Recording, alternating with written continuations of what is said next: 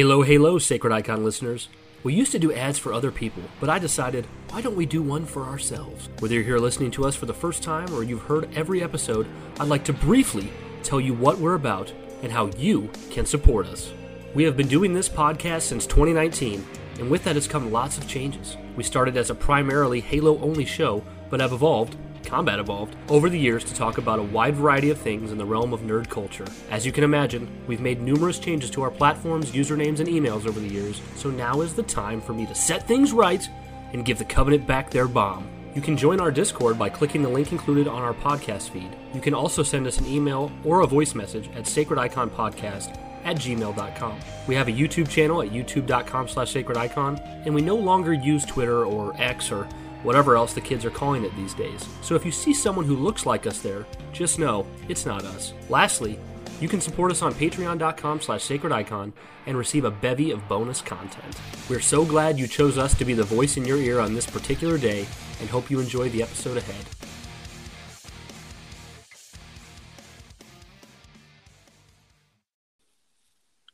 Hello, hello, everybody, and welcome to episode two of the Sacred Icon Halo podcast, where we talk all things Halo. As always, I'm your co host, Jovial Joshua, and I'm joined always by my friend, your host, and the chocolate to my peanut butter, Mr. Brian Arvett. Brian, dude, how you doing, man? Uh, I was doing really good until I heard chocolate to my peanut butter, but I found it amusing, so it's okay. uh, I, Frodo to my Sam was definitely pre- preferable, but I but I'll go with. I just I had a Reese's earlier, so you know it was on my mind. Next next episode, I'll be the peanut butter to your jelly. That works. that works. All right, man. Well, we got a lot of stuff to get into, so I want to jump right into it.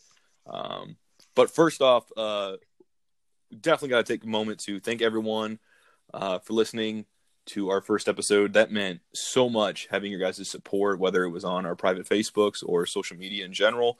Uh, cannot thank you enough for that, guys. Anything you want to say, Brian? Uh, I would say definitely. We got quite a lot more feedback than I expected for a first episode. So absolutely, and uh, yeah, we heard what you guys said about the audio. Hopefully, it's better in this one. We've been looking into that, and that's something we definitely want to uh, take into account moving forward. So, uh, but yeah, uh, on to the news there's a couple things that's been going on. Uh, first, uh, I'm just going to say as a disclaimer, Brian and I aren't really the biggest Halo Championship uh, Series fans or like anything to do with esports. Uh, but I just wanted to quickly add that uh, on November 12th, uh, Twitch Rivals is going to be launching a Legends of Halo series for the Master Chief Collection on PC, and they're going to be playing Halo Reach exclusively. So if anybody wants to check that out when that happens, you go to twitch.tv forward slash Twitch Rivals, and you can check that out should be pretty cool. Uh, but it's not something I uh, I think we'll ever really touch upon too too much. But uh, still figured it was worth mentioning. Um, and Brian, I'm sure you have a cool. lot to say about that. I mean, it's pretty cool. It's pretty cool that it's a it's a PC thing. I mean, obviously they're only doing Reach because it's the only game they've got working on PC right now.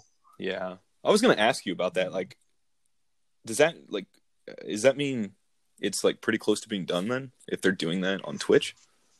Well, I I could be wrong, but I want to say that 343 promised that Reach would be out on MCC and the PC by the end of this year. Hmm. Do you think so? They any, have a month and a half. Yeah. Do you think by any chance that it would actually launch, like on the 12th, like to coincide with that tournament? Or do you um, think that's um, too soon? Uh, I would think that's probably too soon. Um, but I know they're like the the Halo games are going to be piecemeal on the on the PC, but I'm pretty sure the Xbox version is farther along. But I don't know. I think I think they'll I think they'll both be out this year though for sure. Reach at least. Man, I can't wait to play that. I mean, I don't personally mind if it takes them until next year, but yeah, I'd really love to see it this year. Take as much time as they need so that it works. Nobody wants to relive MCC. Uh, yeah, especially me. especially, especially you. Yeah. Uh, moving forward, uh, today uh, is actually the 15th anniversary of Halo 2. Uh, if we had sound My effects, we would probably add like the grunt birthday sound. Yay! So yeah, uh, that was fun. yeah, I, thank you. Um, yeah. So how do is that crazy or what, man? Like, is that not kind of insane? 15 years. Uh, man, it is insane because I mean, 15 years ago, I was 12 years old.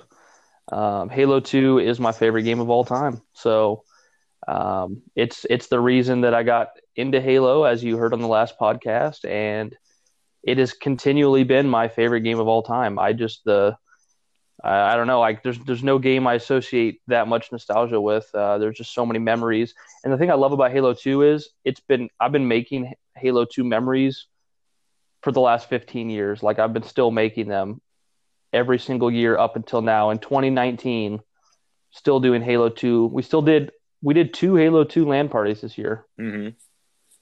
So I just I love the game, man. I think it's uh, everything everything that you could possibly want in a game to make it your favorite game of all time. I mean, it's I know it's not everyone's favorite Halo of all time. It's not even yours, Josh, but it doesn't mean you you don't you know hold it as dear as I do.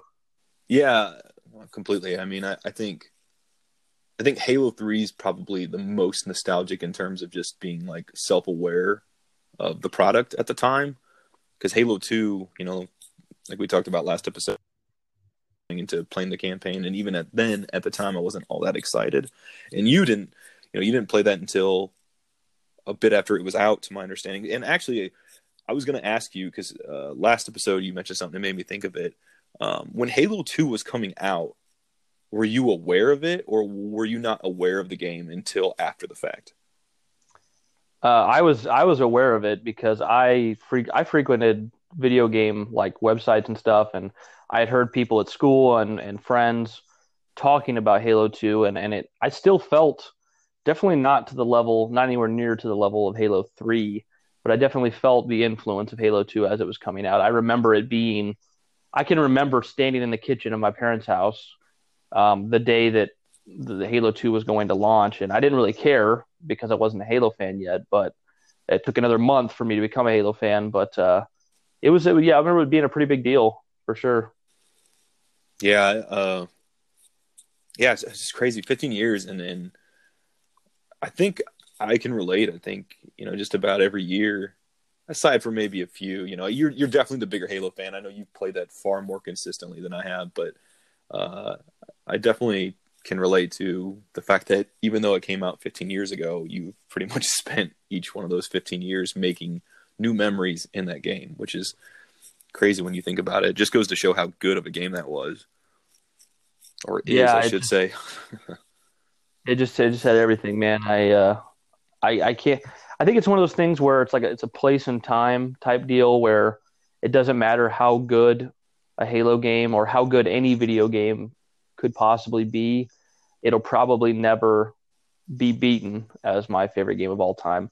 Though, side note, really quick, very quick because it's not on topic, but mm-hmm. if they ever created a perfect AAA Lord of the Rings RPG single player, that could run it for its money. But I doubt it would still pass it. But like, still, I need that in life. like The Witcher 3? like a Witcher three quality and level game, but Lord of the Rings universe. Oh man, blow my mind. Yeah, uh, I'm waiting for that. Um, but uh, yeah, I think it was funny. Back on Halo, I think it's funny that uh, I mean, it's not not particularly uh, anything too out there, but Jeff Easterling on uh, from three four three on Twitter, he was like, next year Halo Two will be able to drive a car, and I'm like, holy crap, that's crazy. I remember when I got my license and to think that Halo 2 is now that old. Yeah, it's uh I don't know, you know, I kind of I guess sometimes take that MCC for granted, I think because it like sullied me on the just the whole service aspect of it when it had come out. And I don't think about it too too much, but it's pretty amazing to be able to have it be so accessible.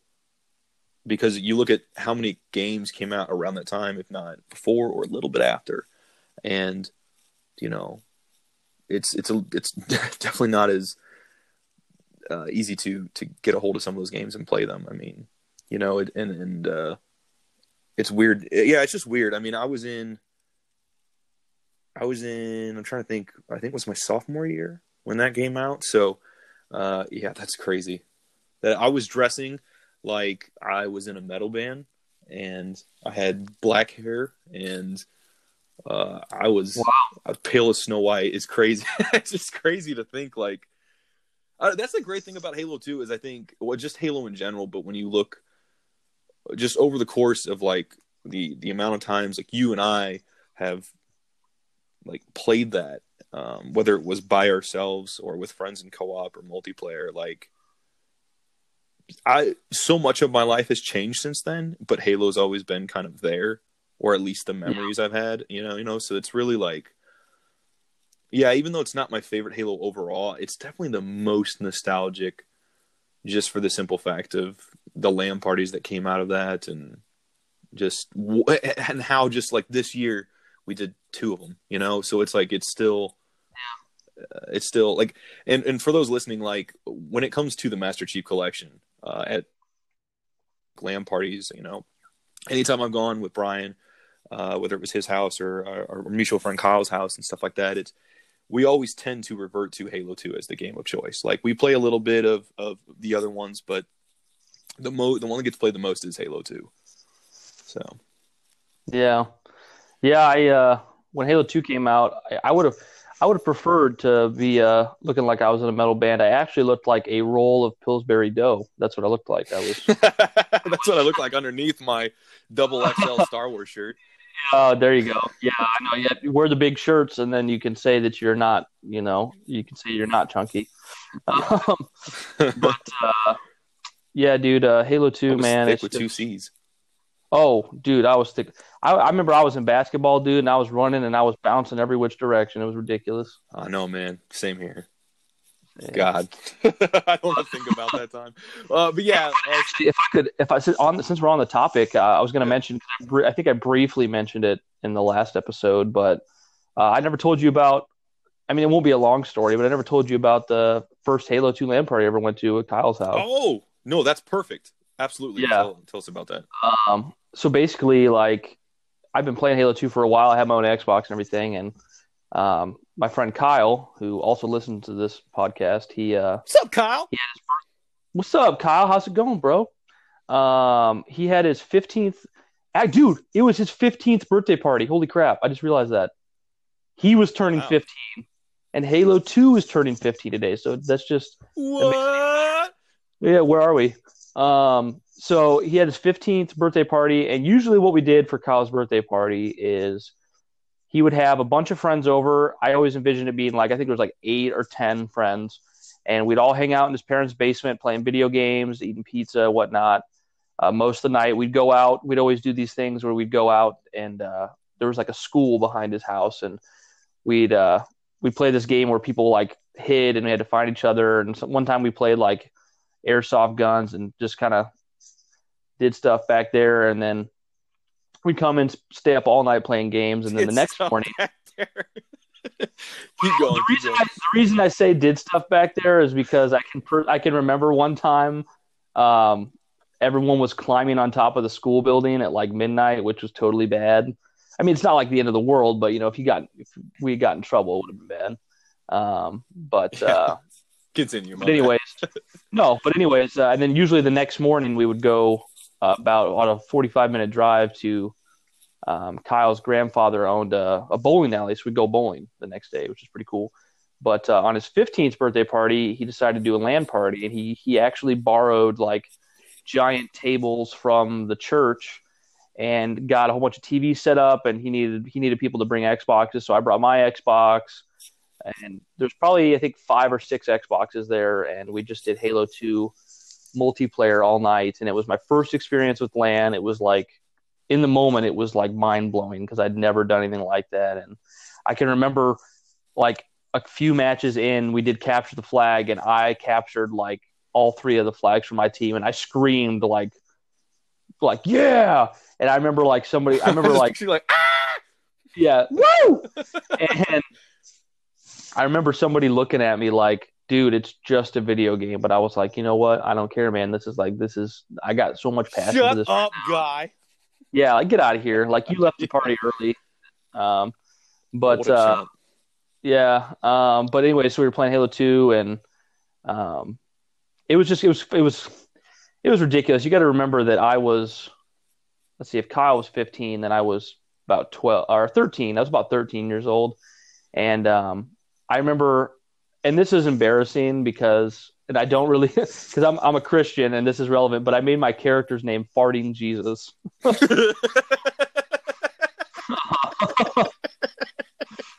so, uh, so the whole night. so the whole night we were playing Halo 2 you guys will realize that once Josh gets into one of these laughs, very to. Uh, sorry, I'm trying to stop. I'm trying to stop. Go ahead. It's okay, man. No. Keep, keep Um, going. so we're playing Halo 2 all day long, and somebody gets killed.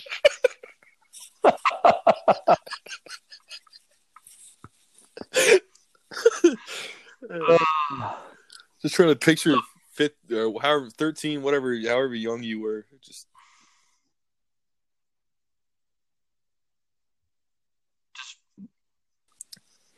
man, keep going though. Yeah, just running around. So like you'd be there'd be people like playing, and suddenly it's like you were killed by farting Jesus.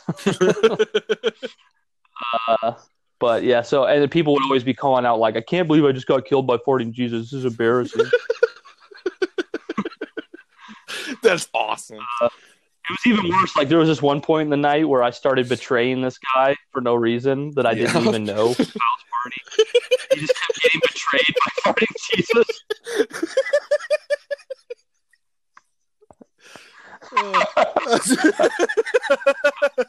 okay, okay, okay. Alright. Um, yeah. So uh, yeah, the only thing worse than getting killed by farting Jesus is being betrayed.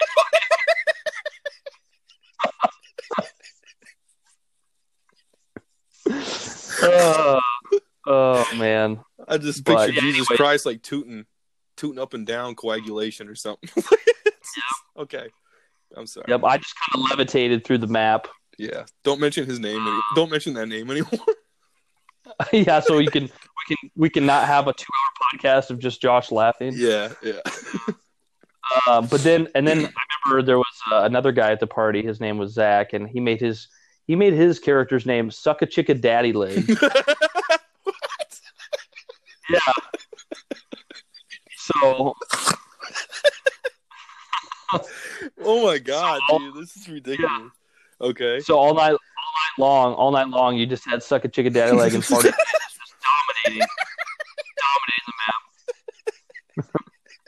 map. Uh, did anybody else have any like names like that or anything, or was it just No, you two guys really else- running the show? Everybody, no, everybody else's name was serious. It was just me and Zach who were Oh, being man. ridiculous. And I remember Zach, the guy who did had Suck a Chicken Daddy, like he was wearing a Halo Two Legendary shirt, and I remember telling him like, "Dude, that's an awesome shirt." And he's like, "Yeah, but I kind of feel ridiculous wearing it because I can't even beat the first level on Legendary." You know, But, it's uh, funny that you know. I think to this day, Cairo Station is probably the toughest level on Legendary I've ever played in a Halo game. I was stumped on that for so long.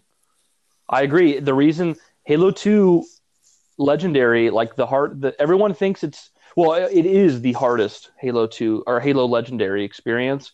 But the reason it gets such a bad like, there's two reasons why it gets such a bad rap. One is because the literal hardest level of Halo Two Legendary is the first level, and it's because there's this section where the uh the like all the covenant are coming out of that like uh you know that hole they put in the glass with the ship Yep. Yep. yeah, they're funneling out of there, and there's like four, five, or six waves, and there's like barely any mags, or there's like barely any ammo or any grenades in that room, and they just keep coming, and they just soak up your ammo, and there's they do so much damage, and there's not many good places to strategically attack them. It's just you get stuck there for so long. Um, but there's that, and then also Halo Two Legendary is the only it's the only Halo Legendary mode where if your co-op partner dies, you die immediately. Oh yeah, that's right. So there's no way to even cheese it on co-op. Um, but yeah, but anyways, to wrap up my story, like basically it was just all night long. It was just it was hilarious. It was tons of fun doing a Halo Two LAN party, um, Kyle's house, and that's kind of if I don't if Kyle hadn't have done that, I don't know if I would have done you know my own LAN parties later. He kind of set up the trend for that. What's so cool is you know because back then it was original Xboxes and we didn't have a Wi-Fi and stuff like that.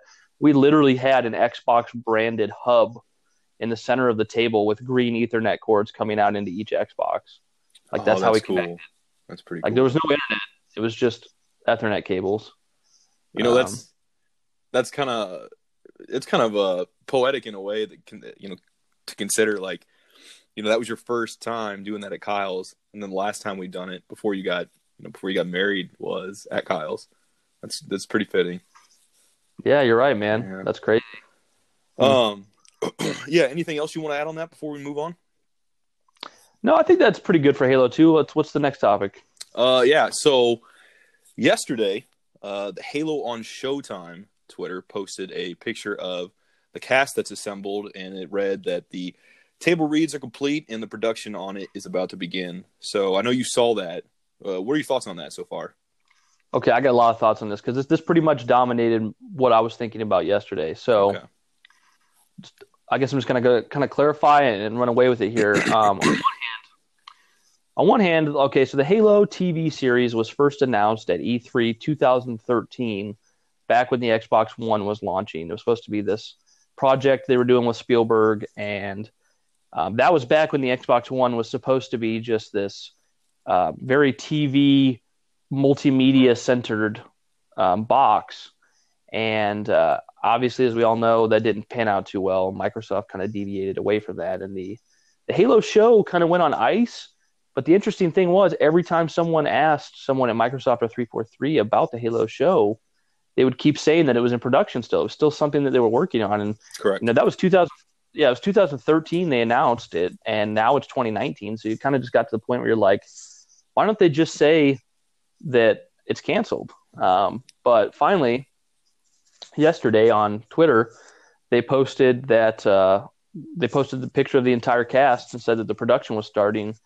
And um, on one hand, like I've always wanted like, like a good Halo movie or TV show, and I would love to have that. But my expectations aren't like ridiculously high or anything. It's one of those things where I'm glad it exists and I'm gonna watch it, and I hope for the best. I hope it's good content, but um, I'm gonna watch it either way. You know, I watched some of the shorter, shorter Halo films like Halo Nightfall, Halo Forward Unto Dawn, and um, those were like on an objective level, not that good, but as a Halo fan, it was cool to just kind of be back in the universe through that.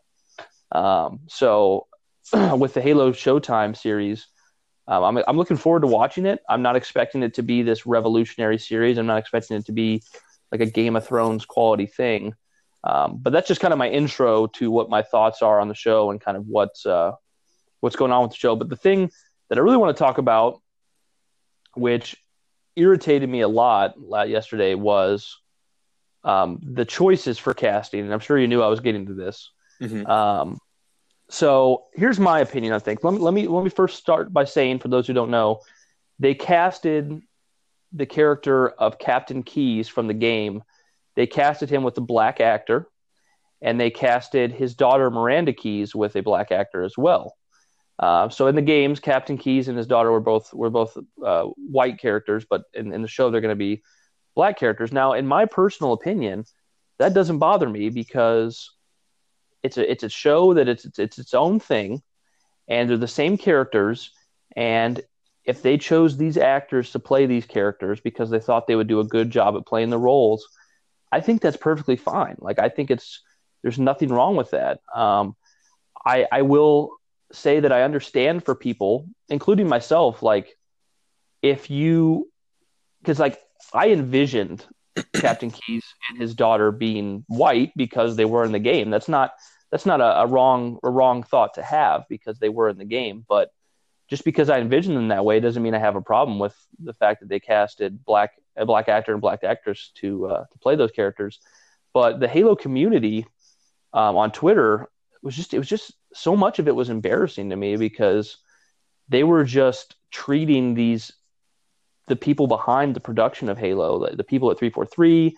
Um, you know, you have Kiki Wolfkill, Frank O'Connor. Then you have all these actors and actresses that are real people with real passions, and people were just dogging them, like just treating them like crap, t- saying that they had no interest in the show, that the show was going to be useless, worthless. They didn't want anything to do with it. They weren't going to watch it just because Captain Keyes and, and, and, Miranda Keyes, uh, and mostly most of the topic was was on Captain Keyes, not his daughter for some reason. But they made they made them black, uh, black black uh, actors and actresses, and and people just acted like that ruined the whole show. And I get preferring that they were white just because that's what you were accustomed to, but there gets to a point there's like a line between what's familiar to you and then just being an awful person. And I just think that some of the comments that people had and and the way people are treating these actors is just wrong. And honestly, you know, I just want a good Halo show. And if the show's good, if it's actual quality,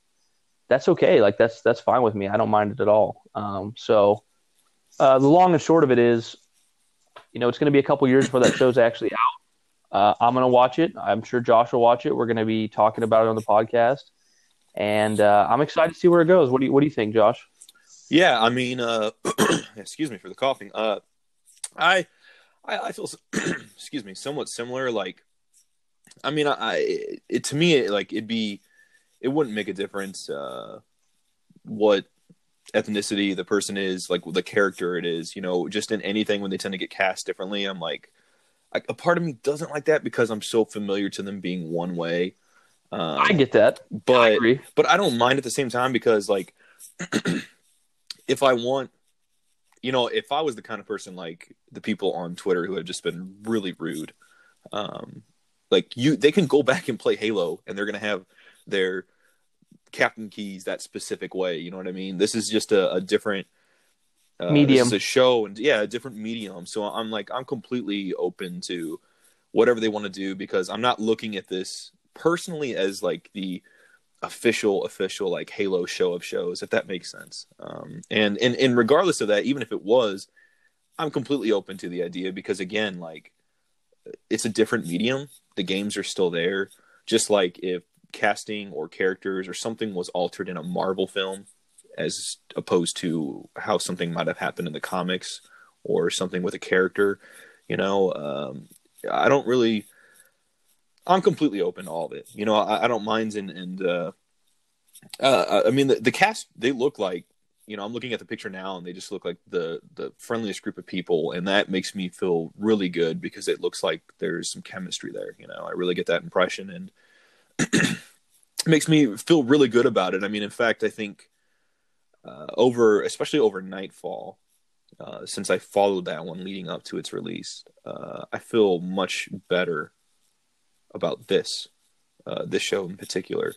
Um, so, yeah. I mean, I'm uh, what doesn't really matter to me that uh, different ethnicities have been casted um, or anything like that. But but I understand what you're saying, and just because of familiarity, and then also like, yeah, it's ridiculous to see how rude people have gotten. Um, yeah, if, I, if that... I can, like like let me make a statement tell me if we're on the same page with this just and just so everyone listening can hear this too if if you're disappointed that captain Keyes and miranda Keyes aren't played by white actors because that's what you were familiar with and that's what you would have preferred. I don't think there's anything wrong with that. I think it's completely okay to have that sentiment that you would have preferred what was familiar um, and ha- have that preference. I don't think that's a problem. I really don't. I just think that when you start being rude and attacking the new actors, that is unacceptable. Would you agree to that? Yeah, yeah, because you're not saying it's like it's anything to do with just white specifically. It'd be like if you know someone tried to cast uh, Sergeant Johnson as like a white dude, you'd be like, wait, no, you know, like, yeah, exactly. Yeah. So yeah, I mean, it's just, I, I, see what you're saying, and and yeah, it's it's uncalled for. I mean, I, that that happened with when Force Awakens was coming out and that first teaser had dropped, and you see Finn as a stormtrooper, and I remember, I remember seeing comments of guys that were just super mad that there was a black stormtrooper, and it's like, for one, super racist, and for mm-hmm. two, how do you know what those dudes look like? You know, under the helmets, yeah. like, what are you like? It's just, it's just these like we live in such a knee jerk reaction, exactly culture and it's just uh, it's ridiculous. But um, something something else about the show I kind of wanted to get into, uh, and I just I, I, don't know if did you read any more before I get into it? Did you happen to read any more up on the show? I want to say I read everything, but you might have something I didn't read. Okay, well I'm going to go over a couple things real quickly, and then we're just going to touch on them. Um, so it mentioned that uh, three new people have joined the show. Uh, and uh, if I pronounce their names, I'm I'm sorry. Uh, I mispronounced their names. I'm sorry. Uh, Danny Sapani, Olive Gray and Charlie Murphy. And um, It said Sapani is going to play Captain Jacob Keyes, who is described as a dedicated military man, a war hero, and a caring father. He finds that working alongside his daughter and his ex wife is usually the cause of conflict rather than comfort. What do you think of that? Yeah, I did hear about that. I think, you know, it's going to be a show on Showtime, and there needs to be proper drama and and uh, you know character character interactions. And I think, I mean, I don't know if you're somebody who hasn't got too deep into the lore, you actually might not know that uh, Miranda Keyes is the daughter of Dr. Halsey and Jacob Keyes. They actually, Jacob Keyes and uh, Dr. Halsey had a relationship, and it's, um, I can't remember where, like, I, I can't say where the best place is to like um, to get that information, but I know in the the journal that came with the Halo Reach Collector's Edition, it it talks more about their relationship, and and Dr. Halsey talks about her da- uh, daughter Miranda. But uh, I mean, I don't think it's too surprising that they're divorced or whatnot. I didn't. I don't think I knew they were married at any point. I'm not sure if that's in the lore. It may be, um, but you definitely knew knew they were separated. Um, Jacob Keyes is a is a a good, honorable man who who like duty comes first, and Dr. Halsey is a morally gray character who cares more about her work than her own family. Um, so it makes sense that they're not together, and I'm sure there'll be, you know, drama in the show uh, through those characters. Um, you know, I think it's. I mean, I see. I think going back to kind of what you said about like knee jerk reactions, I think it's okay for me to say I had different ideas for this show. Like, and I had think like I would have I would have thought, you know, Captain Keyes and his daughter would have been casted by white people because of the the the game, uh, but I don't have a problem with that. I would have thought I would not have put any, uh, I wouldn't have put any of the show time into um, things surrounding the Keyes family or, or divorce. I'm not. I'm, that's not something that I'm particularly interested in seeing in the Halo universe.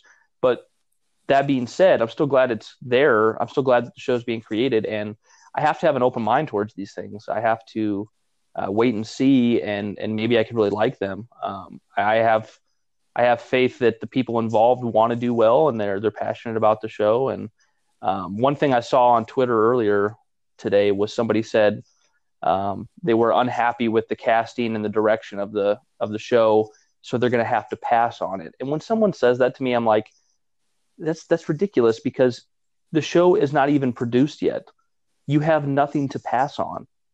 It's just been announced. So let's let's wait and see. Let's wait until there's a little bit more out there, you know, before we quote unquote pass on. You know, I'm I'm very open minded. Um, I don't mind.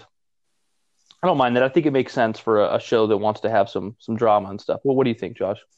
No, I agree. I mean, I, I I didn't see that comment personally, but when I see stuff like that, I just kind of roll my eyes because it's it's a bit premature, you know, to yeah. just write something off before you've even seen uh, an image of it. You know, I just it's like you get so worked up over something not going your way in your head. You know, it doesn't look like how you envision it, and then you're just like, oh, never mind, don't want it, don't care. You know, it's ridiculous. I mean, there's there's been so many things in my life I didn't know I wanted or I didn't know if I was interested in until I experienced it.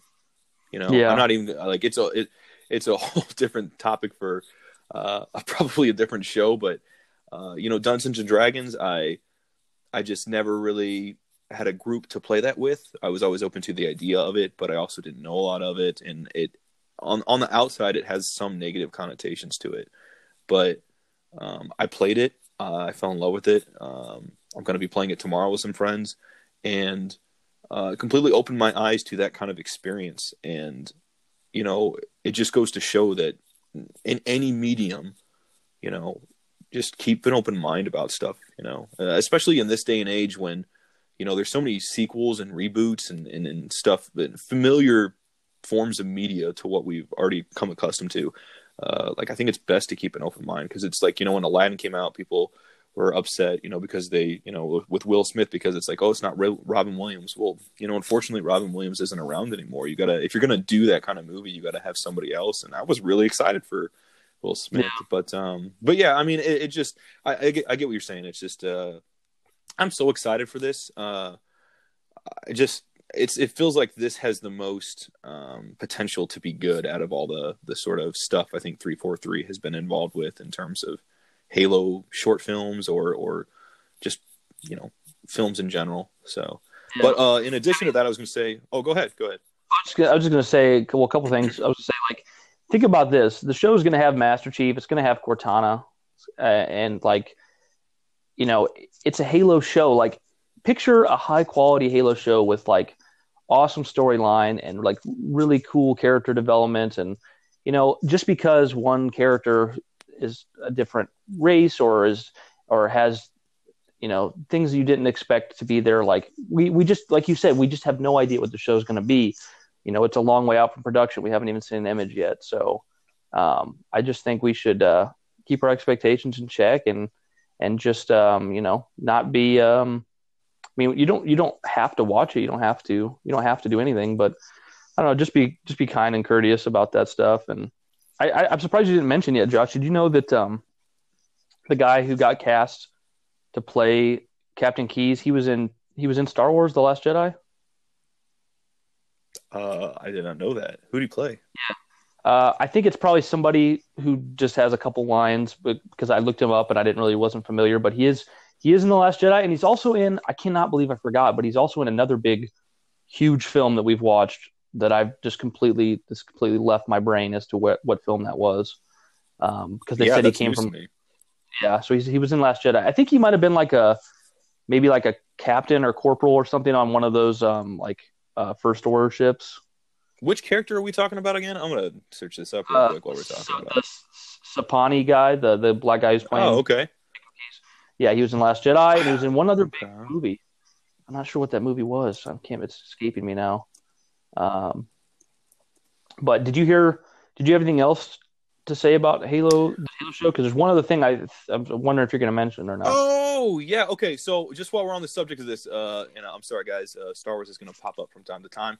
Uh, yeah. So he played. I'm not sure what the character specific name is, but he was in uh, the Last Jedi when Holdo was uh, having some of the ships like evacuate and stuff like that. Um, he he is one of the, the captains of a ship that ends up blowing up, and he kind of oh, speaks yeah, to Holdo. Yeah, yeah, yeah, yeah. Okay, so that's cool. That is awesome. Yeah, I thought he looked kind of familiar. That's oh, that makes me happy. Okay, so on, yeah, are you on IMDb? Because uh, he's in another big movie too. I want to mention. I can't. No, I just threw that in the Google machine, but um, okay. yeah, I don't know what's other something else. But um, if you think of it, be sure to mention it. But um, yeah. yeah. So moving on, um, it mentions that uh, Olive Gray will play Dr. Miranda Keyes, a brilliant UNSC commander who is dedicated to understanding the technology, language, and culture of the Covenant. But you'll have to learn to navigate the politics of the UNSC to get what she wants. Um, I think that one's pretty much sounds like for the most part, I think what we're kind of accustomed to with Miranda Keyes, right? Like, I mean, aside from maybe navigating some of the pol- political aspects, but I mean, maybe there was more in the books I don't know about. Yeah, it makes sense to me. I mean, um, I somebody's some people have mentioned that like the timeline might be off as far as like you know how old Master Chief is as opposed to like Miranda being born as opposed to like Captain Keyes and Doctor Halsey not being together. But this, like like we said before, this whole show is just going to be its own thing. You know, I don't yeah. think it's been confirmed. I think it's been confirmed whether it's canon or not, but I have to believe that it's probably not like canon canon. Um, yeah. because it just it just appears that it won't line up at all with anything else. So I think it's going to be its own thing. Which I've always said, like, work on making a good movie first, and then then add the stuff to it. Like, I'd rather have them make a fantastic movie, you know, and and add Halo to it than than make something fantastically Halo and then make it add a terrible movie to it. You know what I mean? Um, Absolutely. So if, it's, if, it's, a great show that I want to tune into every week, like do what you guys got to do. It's it's fine. Uh, did you hear? Did you hear about the the one other thing they announced about the the other character? Yeah, I'm actually going to get to that. Um, right. But I did I did want to say first that this is the thing too is I think people it, it's it's worth noting that you know it's really hard when you're trying to adapt something it's really hard for to, to please fans. I mean, we're so you know we have those knee jerk reactions. We're so quick to be critical when because we're always comparing it to the source material, right? So I think something like this that's trying to be a bit similar but try to be a bit of its own thing actually has me more excited because some of these things uh, it's it's a little different and I don't quite know what to expect. I don't it doesn't feel like a tit for tat remake of like Halo Reach or or or you know Halo Combat Evolved or something like that. Like I'm really excited to just you know it's worth noting that this has potential to be something that we like even more because when we're watching it we're not going to necessarily be holding it to what came before. You know, it's its own thing, so it might be even more. Uh, th- there's an opportunity to have that be even more enjoyable, is what I'm trying to say. So it's just it's just such a it's such an uphill struggle. I I, I feel I feel for anybody. I guess anybody in any kind of content creation because there's just no way to win. You know, there's always someone who's upset, and it doesn't matter how much goodwill you've earned you can lose it in a second. And and I'm not we're not going to you know this is a whole other topic, so we won't go into it. But like Game of Thrones comes to mind. That that show was praised to the ends of the earth, and everyone held it in such high regards and had nothing but good things to say for so long. And just because it ended in what most people would say poorly, um, the show just all it, it's all negativity now. It's all negative. Like all the years of hard work and goodwill is seemingly worth nothing because of how it ended. And I, I don't think that's, I think it's fair to be frustrated. I think it's fair to have problems.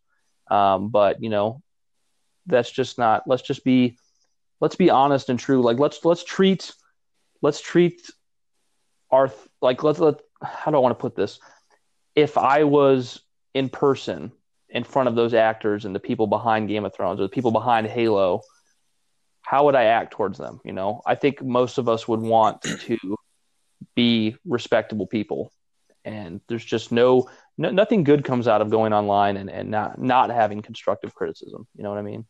Yeah, one hundred percent. I mean, uh, two things come to mind, Brian, when uh, you mentioned that stuff. Like one, like Halo as an example. When Halo Four came out, you know, it it had some mixed uh, had some mixed feelings, you know, with people, uh, mixed opinions and stuff like that. And you know, people were so quick to say, "Oh, Halo sucks now," or Halo Five came out, and people were like, "Oh, Halo sucks." It's you know, and what, and, and then with Star Wars with the prequels, you know, I think for the most part, uh, the general consensus nowadays is that Revenge of the Sith was a pretty good film, um, compared, you know, to maybe how people felt about the first two. But then people will still say the prequels suck, and I just kind of hate when we get this hive mind, uh, collective.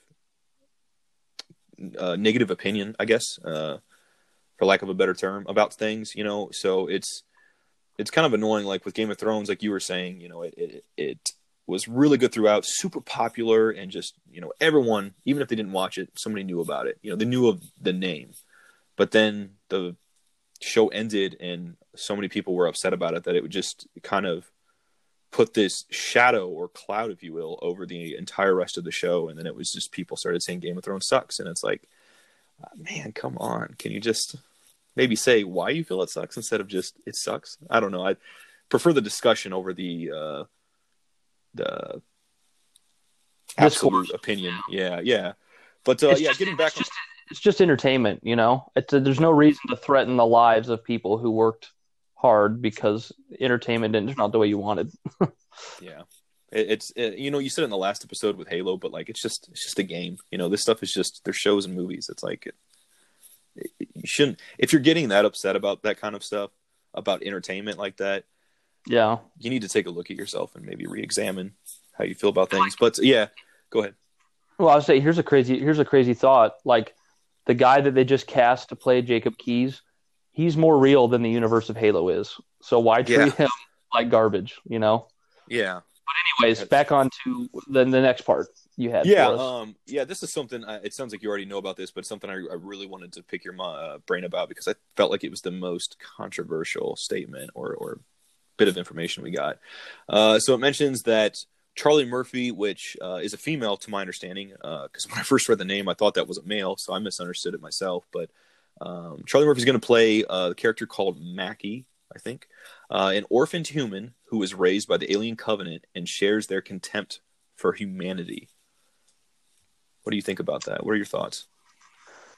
Well, I mean, to first, like to clarify, um, well, let's see. I'm trying to organize my thoughts on this. So immediately, my first response is that doesn't particularly make a lot of sense to me. That that a human was raised by covenant, especially since it's quite very well established in the games that games and extended media that the covenant are are out to destroy and eliminate the humans entirely because the covenant believe in this religion of the forerunners and that they'll ascend to godhood and that that humanity is as a as an affront to their gods and they need to be exterminated and wiped out. Um, so I don't know why they would raise one specifically, um, but so that, that immediately that kind of doesn't seem to add up to for me the most. But then I also think about all the different mediums and shows and, and different stories I've heard where something like this exists, where the enemy raises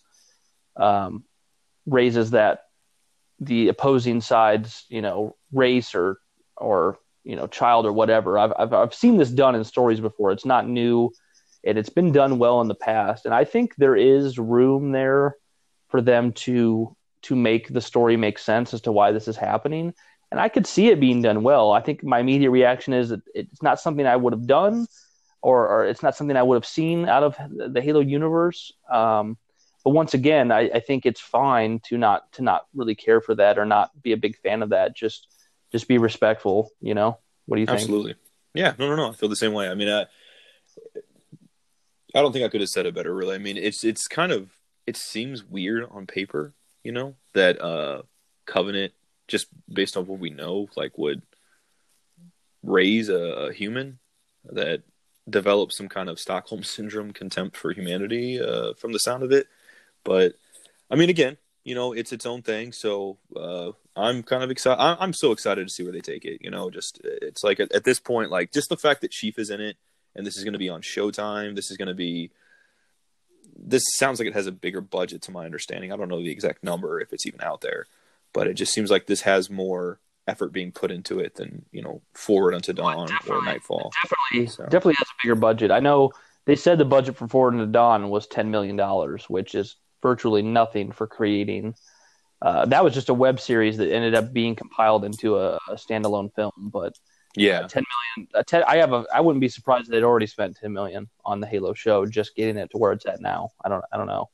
Yeah, yeah. It's worth mentioning too. Uh, the series is currently scheduled to air in the first quarter of 2021. So, uh, like you said before, Brian, we definitely have a ways to wait. Um, and from what they're saying here, uh, from what Variety reports, is that uh, Showtime had originally ordered a 10 episode series of it, uh, but uh, looks like it's since been trimmed down to nine episodes.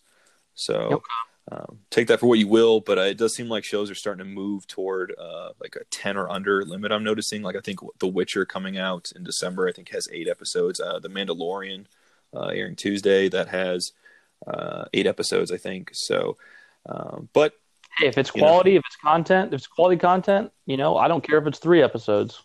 Yeah, yeah, absolutely. Um, but yeah, uh, so moving on, because uh, we talked about that for a while, which is, is great. Uh, it's, it's nice because I feel like we're finally getting some headway on that show for the first time in forever. So it's it's nice to see.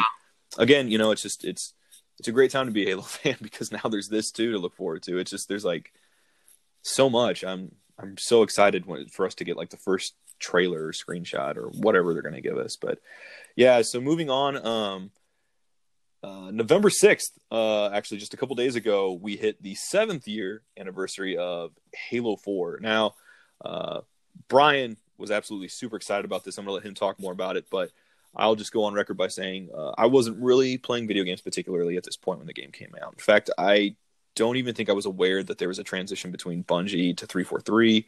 Um, so when I had played it finally, um, it felt even more confusing than I think it would have had I followed it and just been confused itself by certain aspects of the story. But um, I didn't like it at the time. That was my my first impression. I felt it was like very short. I felt um, I didn't really play the multiplayer, but I felt the campaign was just different. I didn't I, I didn't really find myself enjoying it. But uh, in time since then, um, each time I played it, it's grown on me more and more, and I, I really, really like parts of it, especially uh, the dynamic between uh, Chief and Miranda. So, uh, or I'm sorry, uh, I said Chief and Miranda.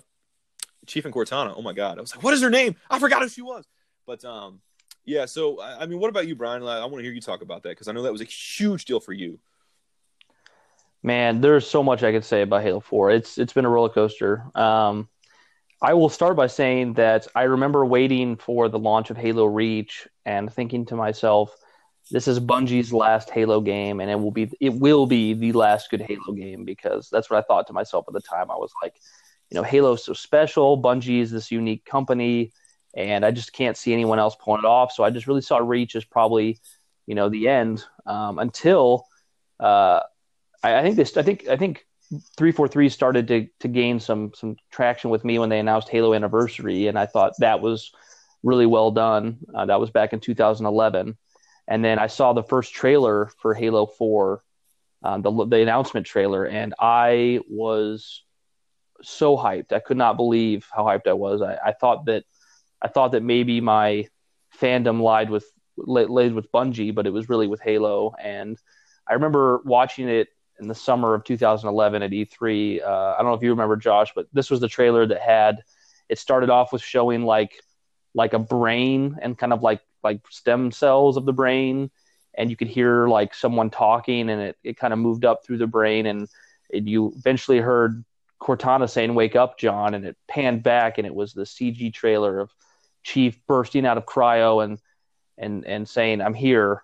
and he grabs Cortana and he kind of floats out of the ship until he gets to the edge of the the broken the broken ship and he looks down and he sees he kind of reloads his weapon and he sees uh, this planet beneath which is ends up being Re- Requiem and uh, and then Halo 4 was it was Halo 4 was announced and this whole like marketing campaign with you know wake up John and finally we get to see Chief you know Cortana's waking him up when when she needs him and I was just like man this I was just so excited what I wanted exactly, and I started to see more things come out in, in Game Informer and and more screenshots online. And I started to, once I saw the first screenshot of the game, I was like, wow, this game is beautiful. Like I cannot believe they're pulling this off on the Xbox 360.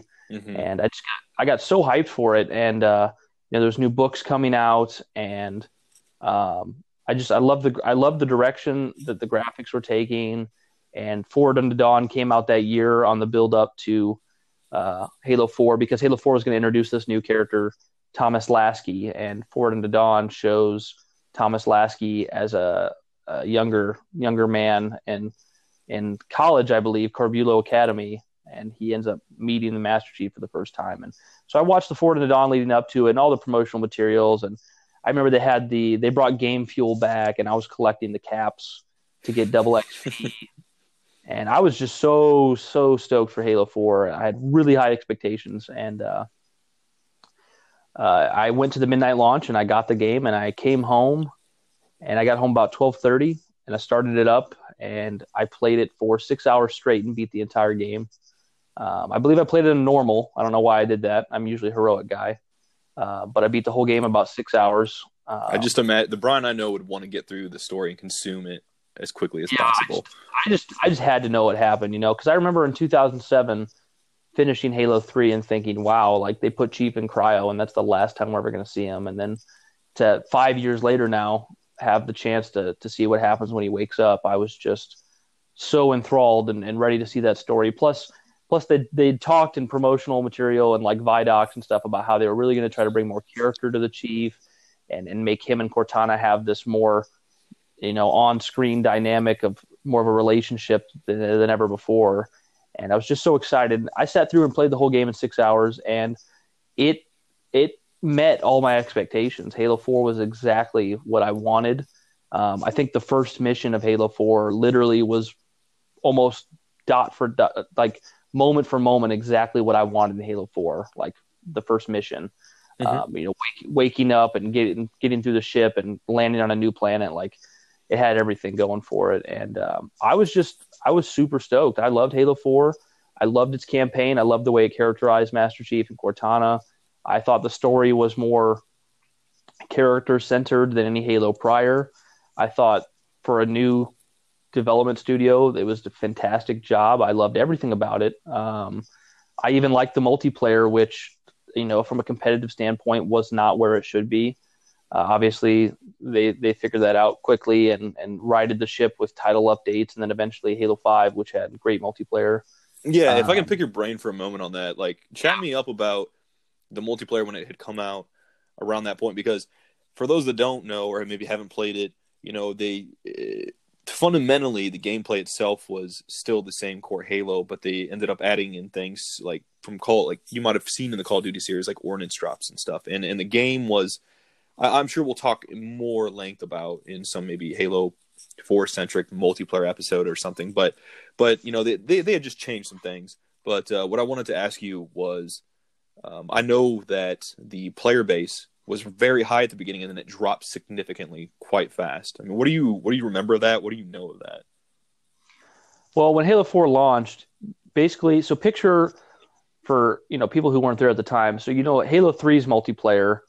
Um, it was Halo 3's multiplayer, but now everyone could sprint and instead of equipment you had armor abilities and instead of instead of like weapons being strategically placed on the map and everyone starting with the same weapons you had you had your own loadouts you made just kind of similar to call of duty. So you picked like you know i may be starting with a battle rifle and a pistol and josh may have been starting with a dmr and an assault rifle. Um, and you know maybe he started with two plasma grenades i started with two frag grenades.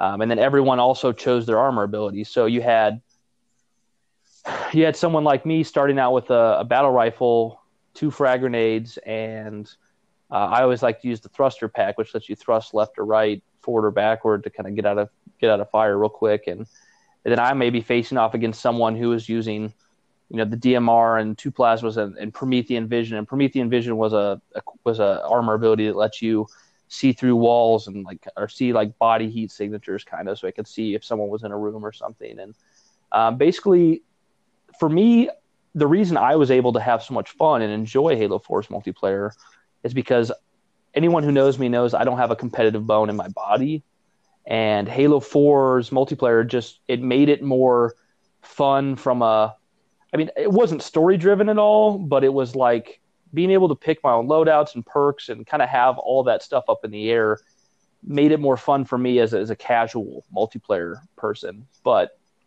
what it ended up doing is you had people run, sprinting around the map unlimited um, with different guns, different armor abilities, and the sprint. Uh, if you've played Halo Five, if you sprint in Halo Five and someone shoots you, um, your your shields won't recharge unless you stop sprinting. Uh, but in Halo 4, what would happen is you could sprint unlimited and your shield would recharge while sprinting. So oftentimes the way engagements would play out in Halo 4 is a bunch of different random guns and armor abilities and whatnot would come into a big conglomerate pile and and then people would just sprint away and not get killed when they should have. So it was just it wasn't competitive, it wasn't fair per se. It wasn't fun having someone – you know sprint away all the time and when they should have died and um, you know just it, it, wasn't about weapon placement on the map it was just it was kind of chaotic which like i said it made it fun for someone casual like me but um, it just wasn't the competitive halo that people wanted and i understand why they had to move on from that yeah uh, it's also uh, probably something we should mention that um, uh, i'm not sure what time you can if you know, Brian, you can mention it. Uh, but I know that when I had played it for the first time with you, and I think it was 2014, um, by that point, 343 had removed things like ordinance drops, and they had changed a lot. I didn't even mention the ordnance drops. Like I know you did, but yeah, you could also, if you got enough kills and stuff, you could call in a drop that would drop like a power weapon or something, which completely removed the element of Halo multiplayer where you're you're trying to get to certain areas on the map because you know they have power weapons because now people are just calling down power weapons anywhere. Um, Which, but yeah, I mean, even just saying it sounds weird, doesn't it? Does it not? I mean, yeah, it doesn't. It doesn't fit Halo really. I mean, the thing is, and Josh and I have talked about this before. It was really, on one hand, it was really unfair of people to say like, "Oh, Halo Four is just Call of Duty multiplayer now." That's really unfair and disingenuous because it was Halo 4 gameplay at its core, but they were right to say that, you know, it had added so many things from Call of Duty and other shooters, like things that didn't belong in Halo, but the actual core gameplay, it was it was Halo heavily hindered and disrupted by all these additions, sprint and, and armor abilities and ordnance drops. And for the record, that doesn't mean sprint. And I'm not saying I'm on either side. I, I would be happy with a Halo that had no sprint, and I'd be happy with a Halo that had sprint done in the vein of Halo 5. But that's not, I'm just making sure, making it clear here that I don't believe sprint is an issue with Halo per se. I think it could be good either way. Um, but in Halo 4, it was definitely an issue because Halo 4, it just acted as a way to, to run around crazy and, and dodge and get away from fights you should have lost. Where Halo 5, it's implemented proper. Yeah, I mean, But- the way I personally look at it is that, you know, Halo 4 was very much like the multiplayer specifically was, it was a continuation of what I think Bungie had done. You know, they, they built off of that. However, it also had a bit of an identity crisis in terms of it trying to do some new things from that that you had seen in maybe some other games and stuff like that. So it was this sort of hod, hodgepodge mix, I think, of what was familiar and also what you might have seen elsewhere. And I think for most people, it didn't work, which is why they kind of changed it so fast and the player base had dropped. But when I look at Halo 5's multiplayer, I feel like that's where I'm really glad they did did it the way they did because it felt like Halo 4 is it's more of what you are familiar with. Halo 5 was what Halo needed to become in terms of multiplayer. It was what it needed to grow into, you know, more modern and and, and fast, but it felt more balanced and stuff. And it got back to weapon placements and stuff. We'll talk about that another time, but would you agree? Yeah, I agree completely. And it's something I just say is for anybody who's listening that might not, maybe their Halo fandom has died down, or maybe they're just friends of ours listening that haven't really been into Halo for a while. Maybe you didn't. Maybe you didn't like the direction that you saw Halo go after Halo Three. Um, Halo Five, Josh and I think it has the best multiplayer. We think it is the best multiplayer in the series. It is faithful to Halo and is the proper evolution. So, if you've been turned away by you know um, other Halo games, I think it's it's worth noting that like Halo Five is a, a very good place to go. It's it's it's it's worth playing, and I think I need to mention too that to the fairness of three four three, um, that the distaste for Halo multiplayer really started with Halo Reach. A lot of people didn't like. There was loadouts in Halo Reach. There was there was uh, armor abilities in Halo Reach, and, and that's kind of that's where Bungie left the, left the franchise and 343 then had to try to carry on Bungie's legacy by making a good follow up that respected Halo's prior, but also tried to incorporate this new direction that Bungie was going because you know that is the direction Bungie left Halo in. So you can kind of see the influence of Halo Reach in Halo 4. And really, if you look at Halo Reach, the only direction for that particular multiplayer to evolve was what Halo 4 became. Um, and and luckily we you know we don't give 343 enough credit like they saw after halo 4 they're like wait a minute we've we've went too far in this direction we know halo 3 had the equipment halo reach had the uh, the armor abilities and then halo 4 had armor abilities and ordnance drops and kill cams and all the stuff. And Yeah, we also haven't mentioned that how they they treated the scoring system differently too.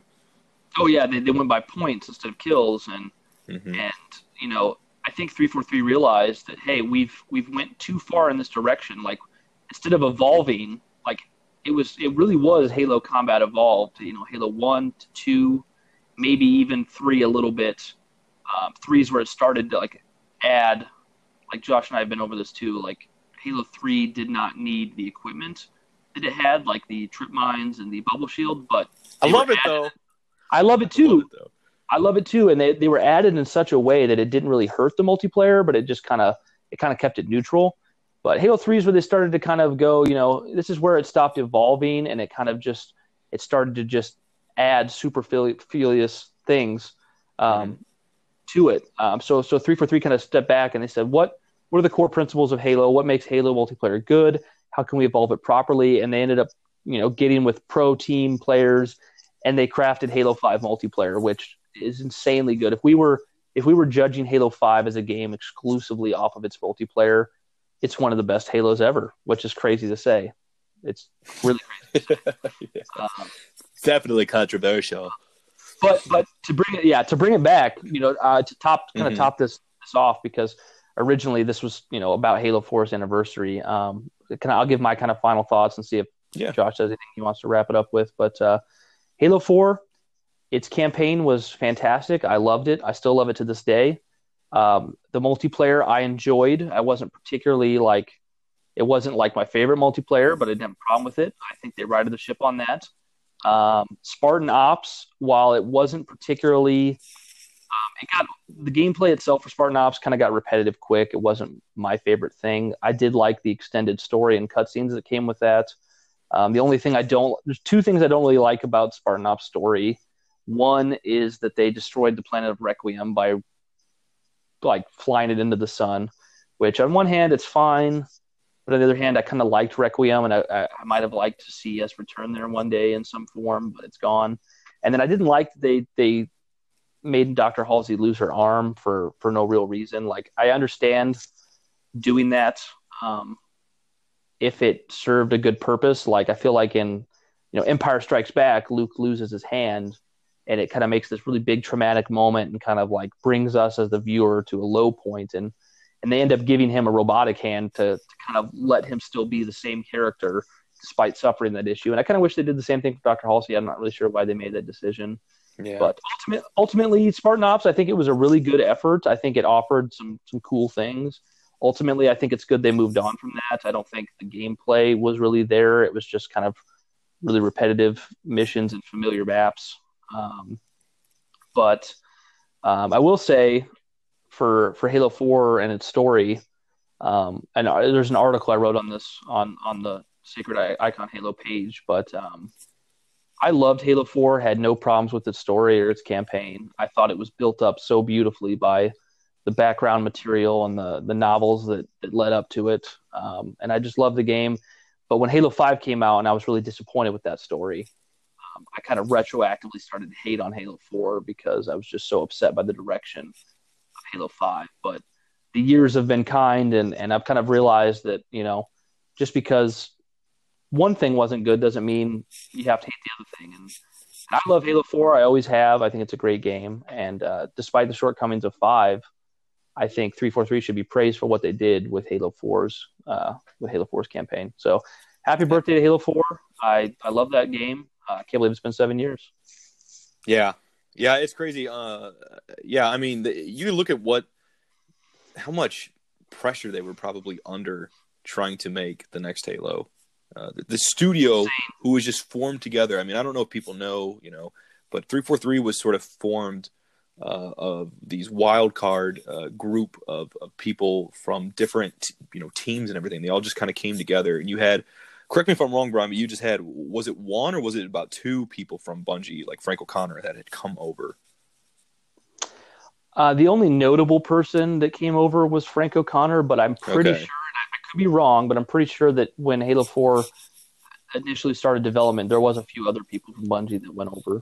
Okay, but yeah, so uh, I mean, it was just this whole brand new studio, and not not just a, a, studio that was taking over the franchise, but I mean, these people hadn't together made a game previously. So the only thing they had done prior was Halo Combat Evolved's anniversary, and most people don't tend to count that as a new game, you know. So, and I, I wouldn't either. But I think for what pressure they were under, uh, I think they did a fantastic job. And I didn't feel that way at first, but like you said, the years have been kind. And um, looking back on that, I mean, I, I I think it's the most if you're playing them chronologically, it's definitely the most serious of Halos. I think it's the most uh, it's the most deep in terms of uh, character development. Yeah, I would say because I mean I don't want to give too much away for those that haven't played it, but it is uh it's it's it's worth playing. It, I think it's absolutely worth playing. It's it it does deserve its place.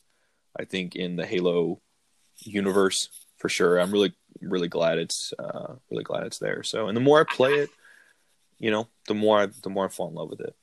Some something else it deserves praise for is the amount of people that their introduction to Halo was Halo Four. Like it's actually a lot. There's a lot of of not only younger fans who started there, but also you know people our age that just didn't get into Halo till four, and four is the one that got them hooked on the series. Halo Four is their beginning point. And I know from my Twitter feed and from like even personal, like my friend Kyle, his favorite Halo is Halo 4. Halo 4 is a favorite among people. And I know there'll be people listening out there who absolutely despise Halo 4, but the fact of the matter is it's it's a really cherished game. It's a really a lot of people love it. It's a it's a favorite.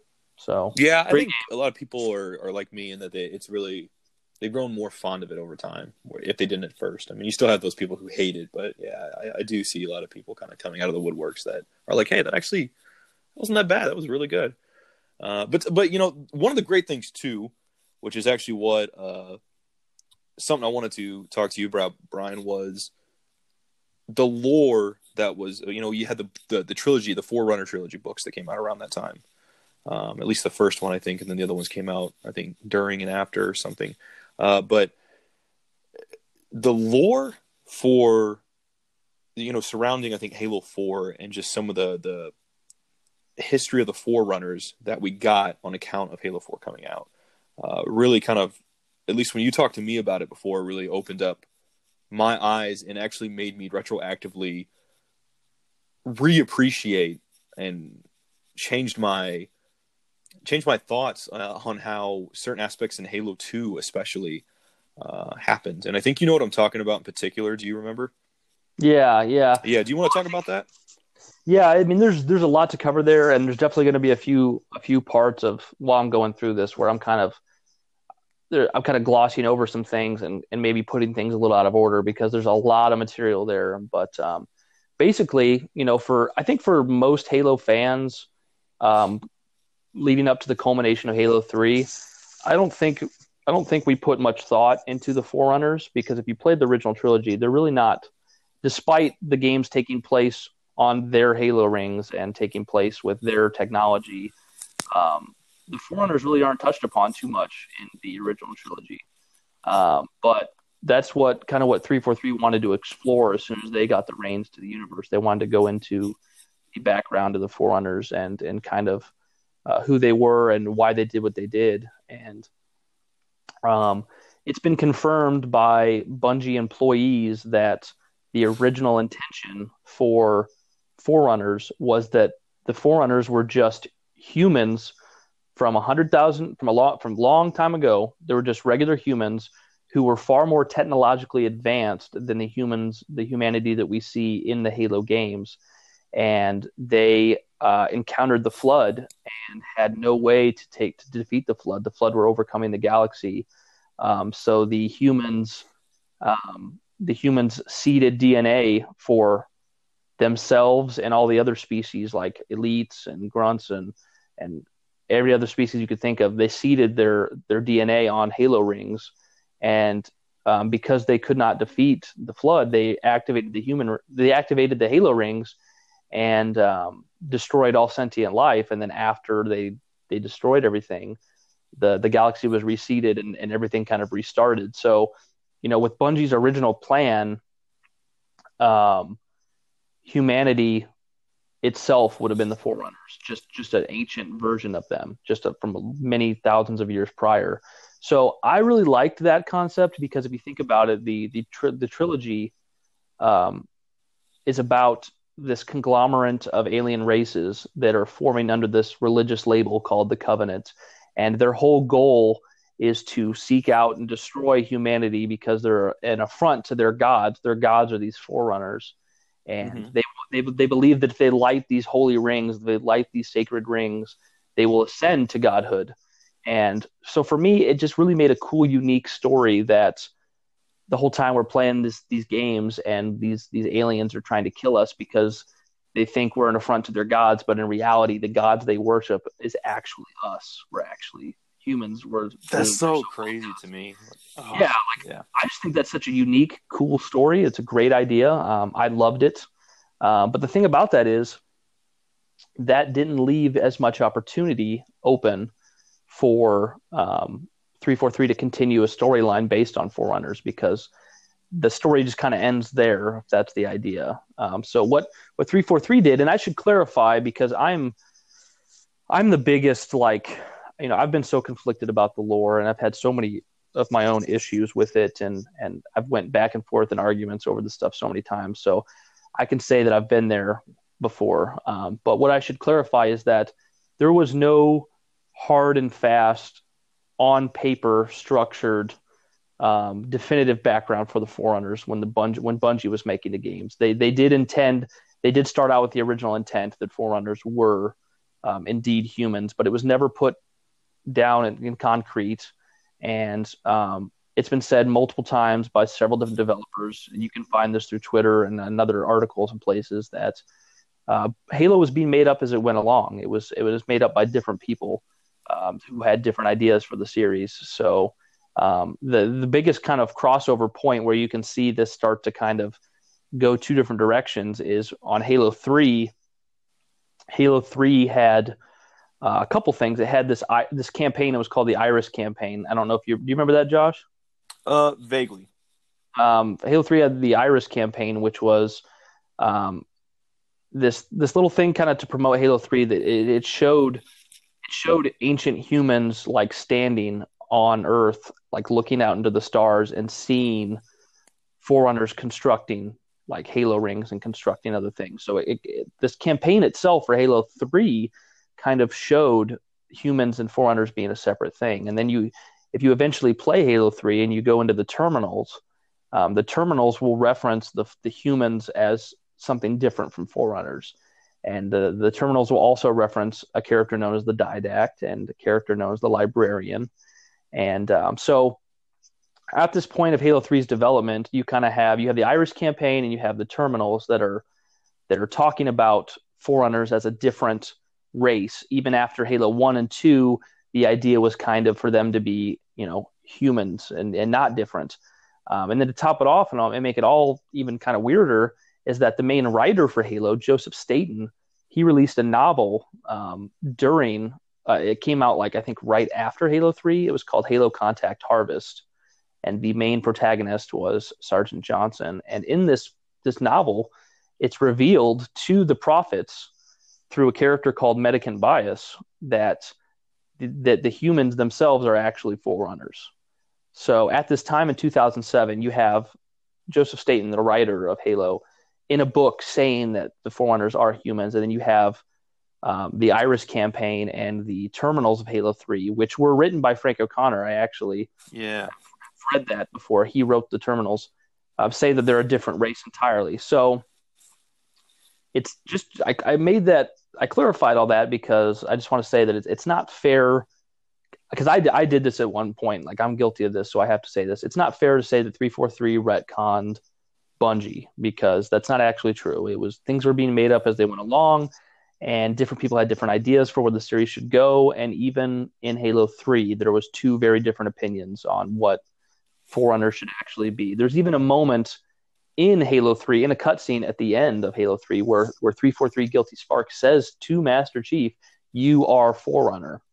Um, so there are there is just several different ways, several different ways you could have taken that. Um, but obviously, 343 as a studio, they wanted to take that forward and they wanted to, you know, build upon that. So the option for them was to make um, make the Forerunners a, a separate alien race. And, you know, when they first did that, I gave them a lot of credit because what they did was they they they commissioned this famous author Greg Bear to create a trilogy of novels that was all about the origins of the Forerunner and and kind of what led to the the Halo rings being built and and, and set up the universe for what we know as Halo now. Right. And um, I, I the thing was like you know I liked the concept of Forerunners just being humans, but 343 did such a beautiful beautiful job creating their their their background for the Forerunners with this trilogy of books that I gave it a pass. Like they completely invested me in their their their telling their version of the Forerunners um, by just how well it was crafted. And the three novels in question are Halo Cryptum, Halo Primordium, and Halo Silentium. Um, the first two novels were out prior to Halo 4's release. The third novel came out shortly after. Um, but basically, and I'm kind of just going to gloss over a lot of the details of, of what these books entail. And I'm going to probably get a few things off or a little wrong just because I'm just kind of trying to to give a generalization. I know if there's some hardcore Halo lore fans listening, they'll probably be like, "No, actually, it didn't happen in that order." Or. Uh, actually, yes, exactly. Um, but basically, basically, what the, the the Forerunner novels do is they the first novel introduces this character whose name, his actual name, is Born Stellar makes eternal lasting. That's his entire name. Kind of a kind of a mouthful. Um, but they just call him Born for short in the, in the book. And Mhm. basically, Born Stellar is a he's a forerunner, and he's a low class forerunner because basically the book establishes that forerunners are ca- a caste based species. They kind of have different roles, and they're able to evolve, act physically evolve into different roles uh, among amongst their their uh, race. And uh, at the beginning of the book, um, Born Stellar is is with these two humans, and they're they uncover this cryptum, and a cryptum is like a um, you see it in Halo Four because you awake the didact from his cryptum. It's this giant spherical object that uh, is basically used for meditation. It kind of puts you, it locks you away, it locks you up, but it you are able to still think and and and, and interact within it. It's, it's called a cryptum, and um, basically, in the beginning of Cryptum, the, the book Halo Cryptum, uh, Born Stellar and his two companions, human companions, one's named Chakas and one's named Riser. They they open this cryptum and um, they release the didact from the cryptum, and yeah, exactly.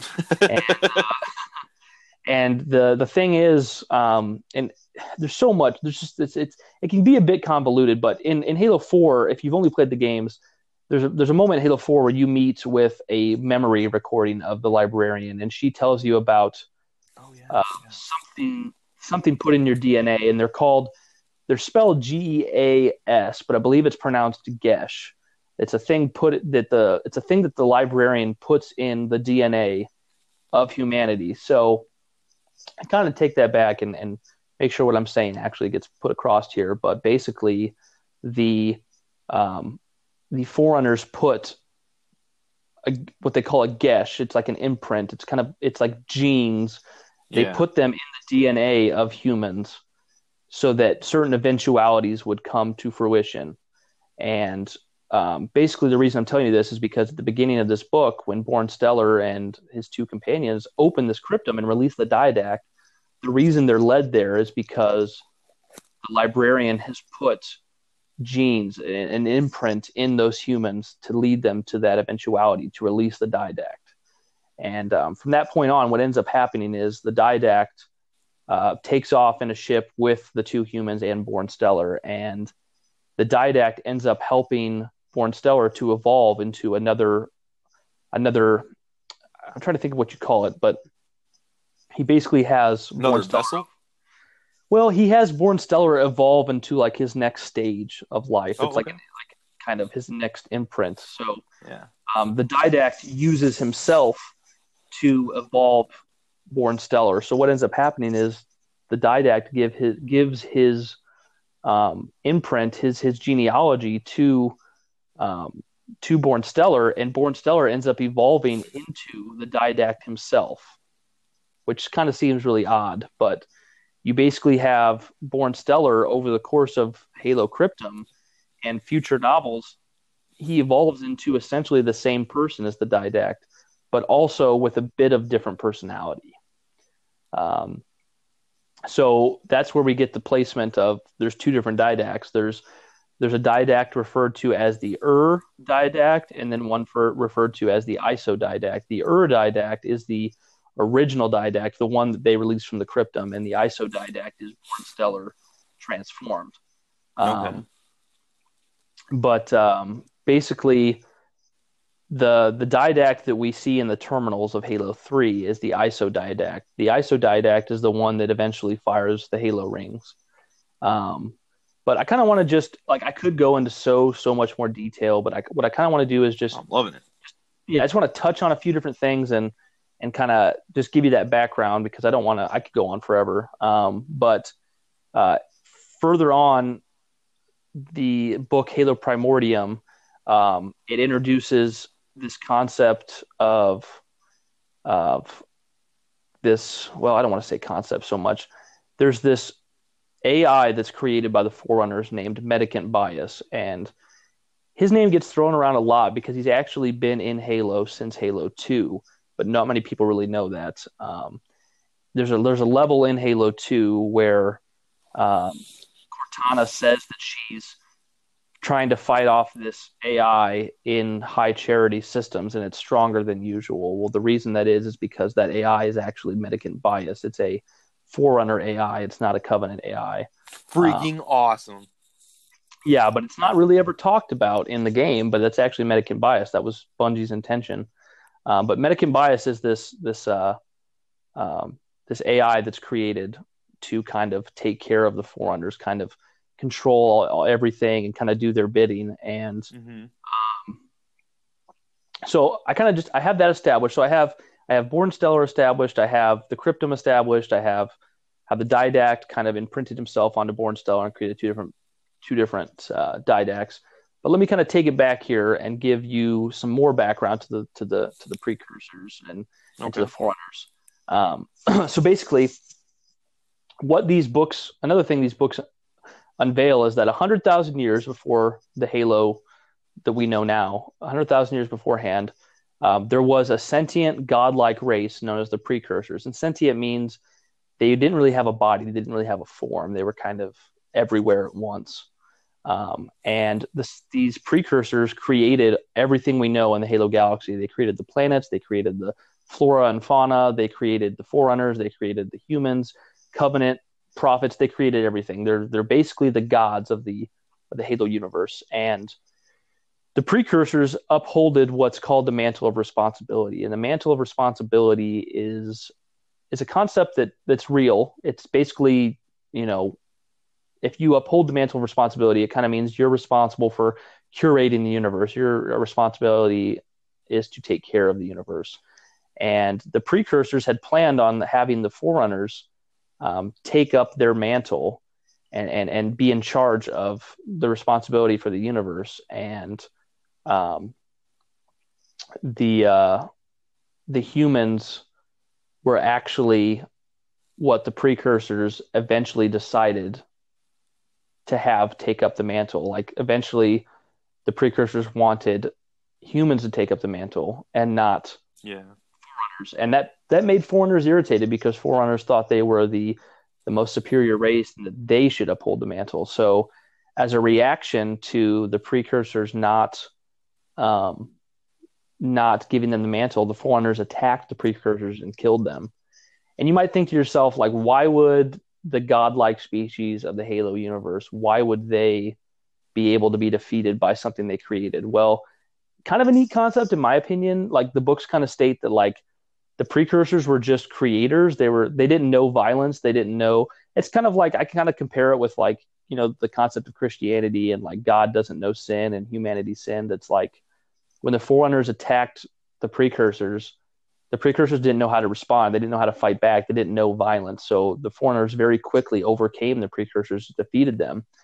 But a few of the precursors, they they kind of dis- they put themselves they de-evolved themselves into a, a substance so that they could maybe eventually one day come back and and and defeat um, the forerunners. So the the precursors kind of debilitated themselves down into this, substance that became this powder. It was like this powder like substance, and tons and tons of years go by, and humanity discovers this substance that and they eventually feed it to their their animals. They have this particular animal, I can't remember what it's called, but they end up feeding this this powder material. They end up using it to kind of think of the way like we make food today and we have preservatives and things like that. They use it to make mm-hmm.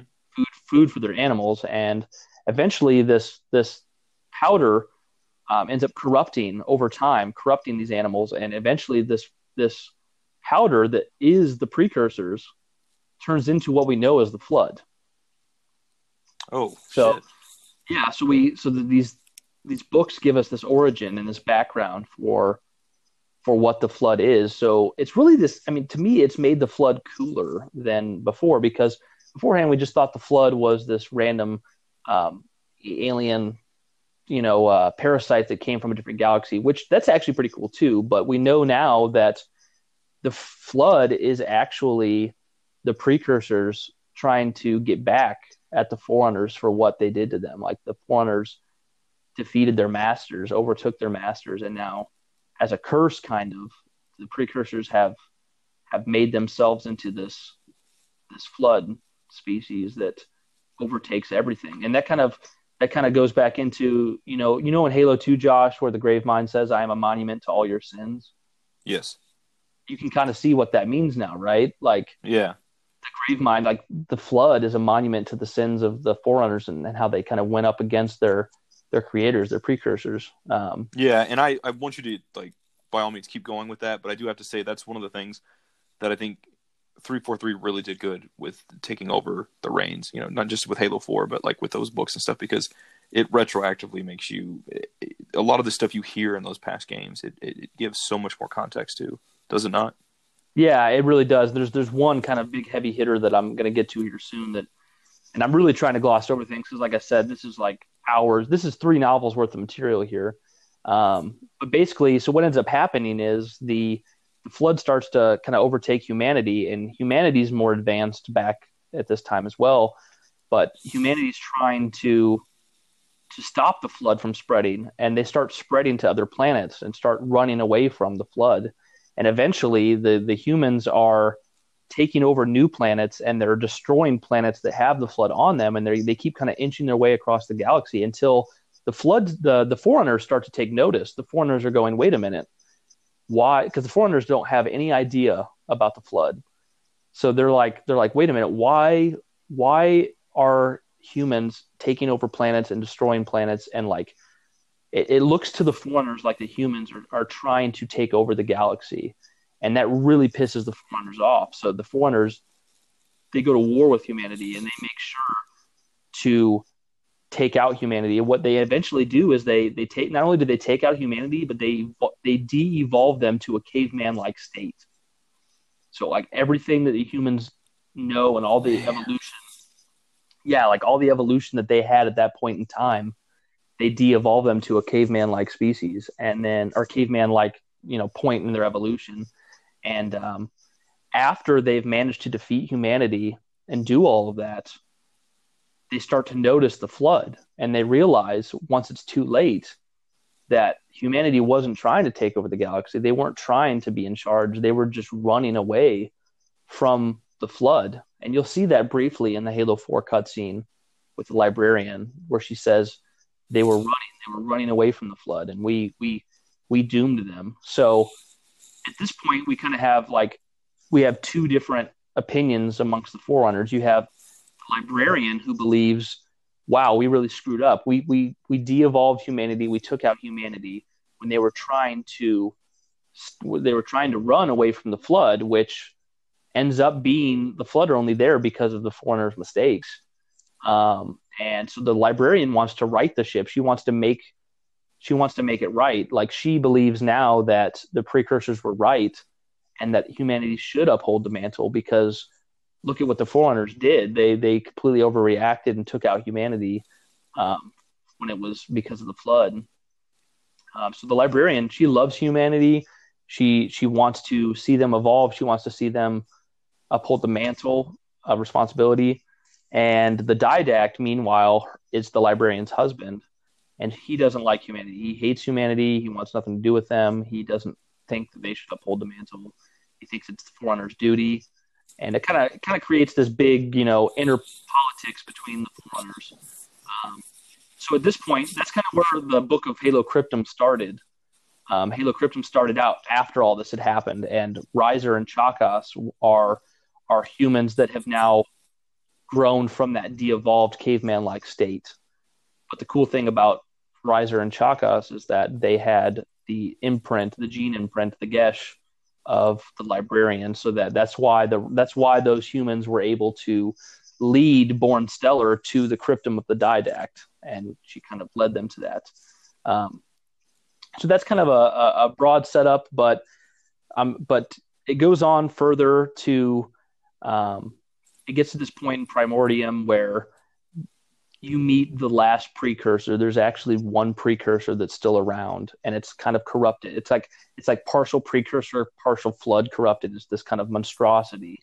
Okay. And this, this last precursor is on Zeta Halo in the book Primordium, and Zeta Halo is actually where Halo Infinite is going to start. We kind of briefly touched on that yeah. in the in the last uh, podcast, but um, but the prime the this uh this last precursor is called the primordial, and um, the primordial kind of is what shares the details that we that I've already discussed about how the forerunners the forerunners went against their gods and you know the flood is now uh, them having to uh, that's kind of them a monument to their sins you know the flood is because of what they did Right. and right.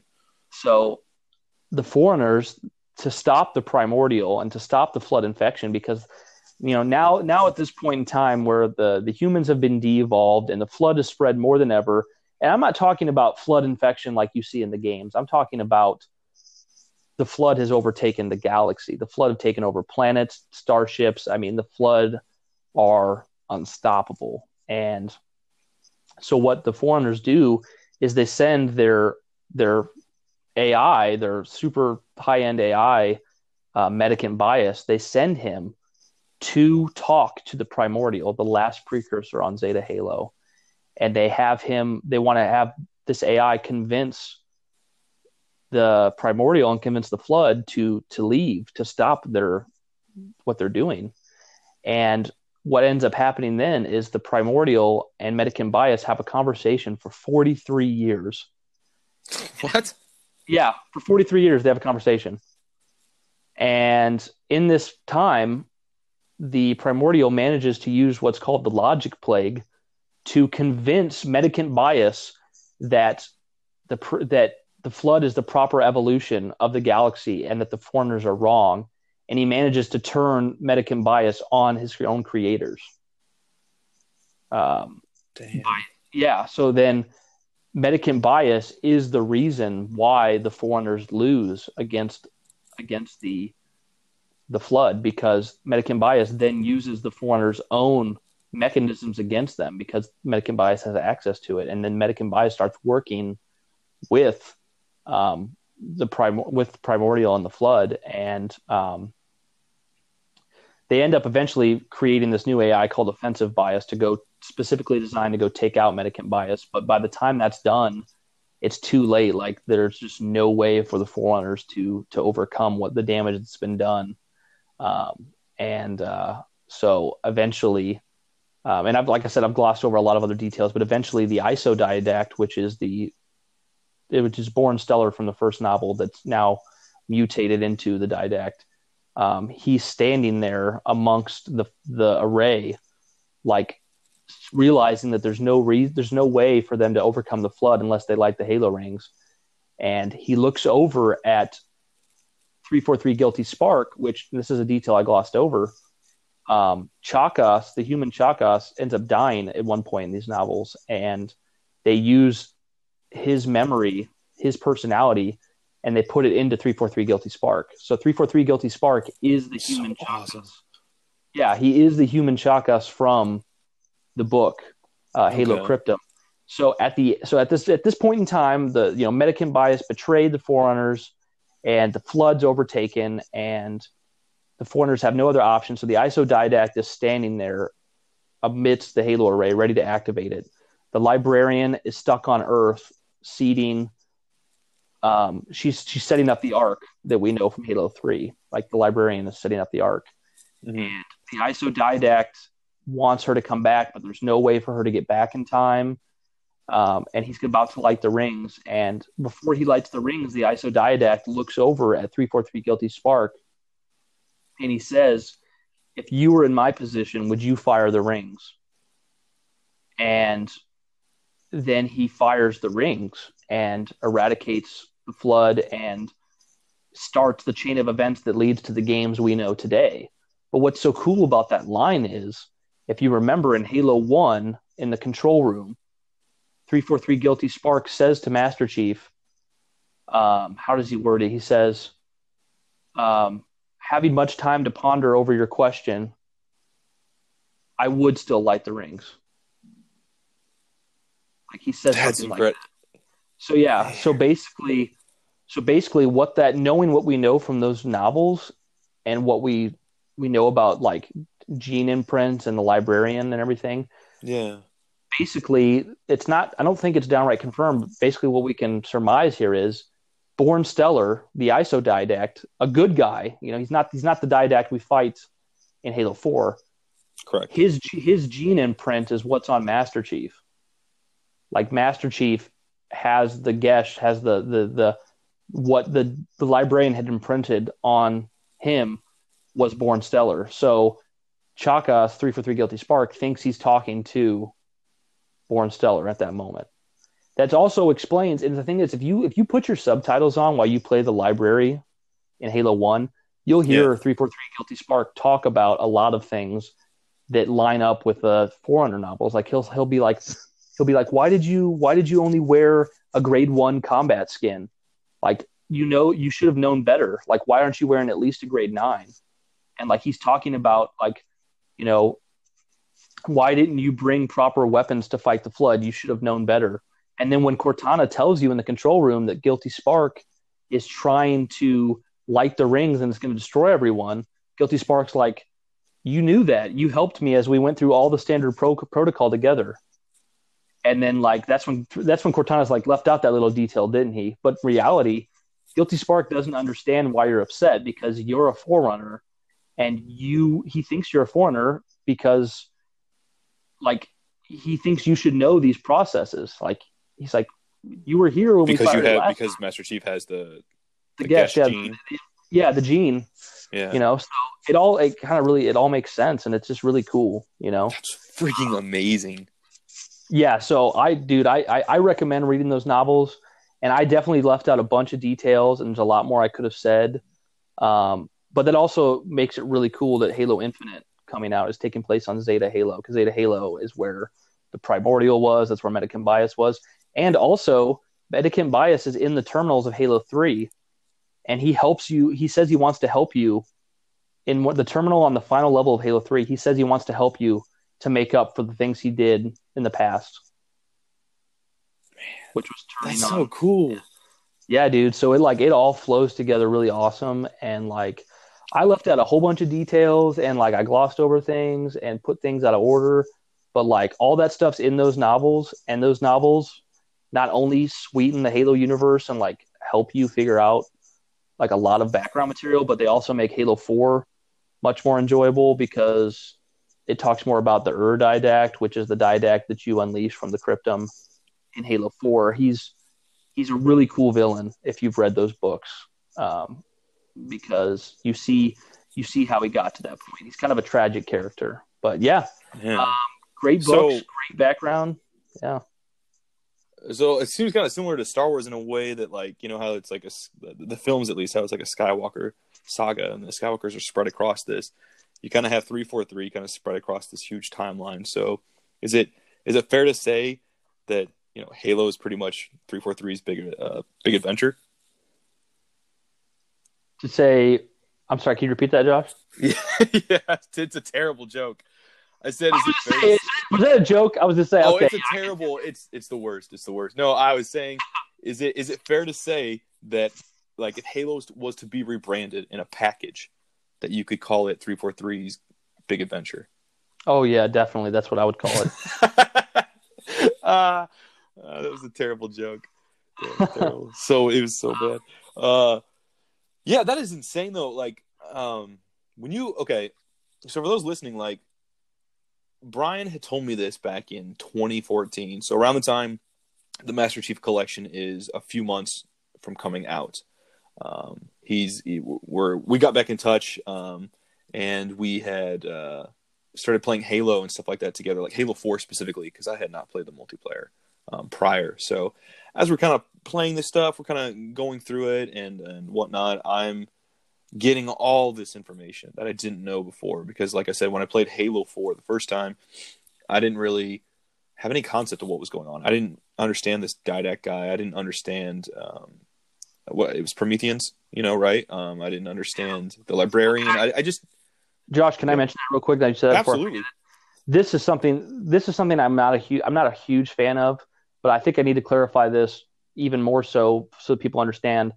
The the enemies that you fight in Halo 4 are called Prometheans, but they're not actually really forerunners. So to make a long story short, in the in the back in 100,000 years ago, the forerunners had a warrior a warrior sect of forerunners called Prometheans, and they were forerunners that looked like the Diadact, like actual organic forerunner human, like not humans, but actual organic beings that were called Prometheans. And Promethean was like it was like a rank more than it was, you know, a name. So like the forerunners had Promethean warriors that would go fight, and they were just forerunners that were really good at being warriors.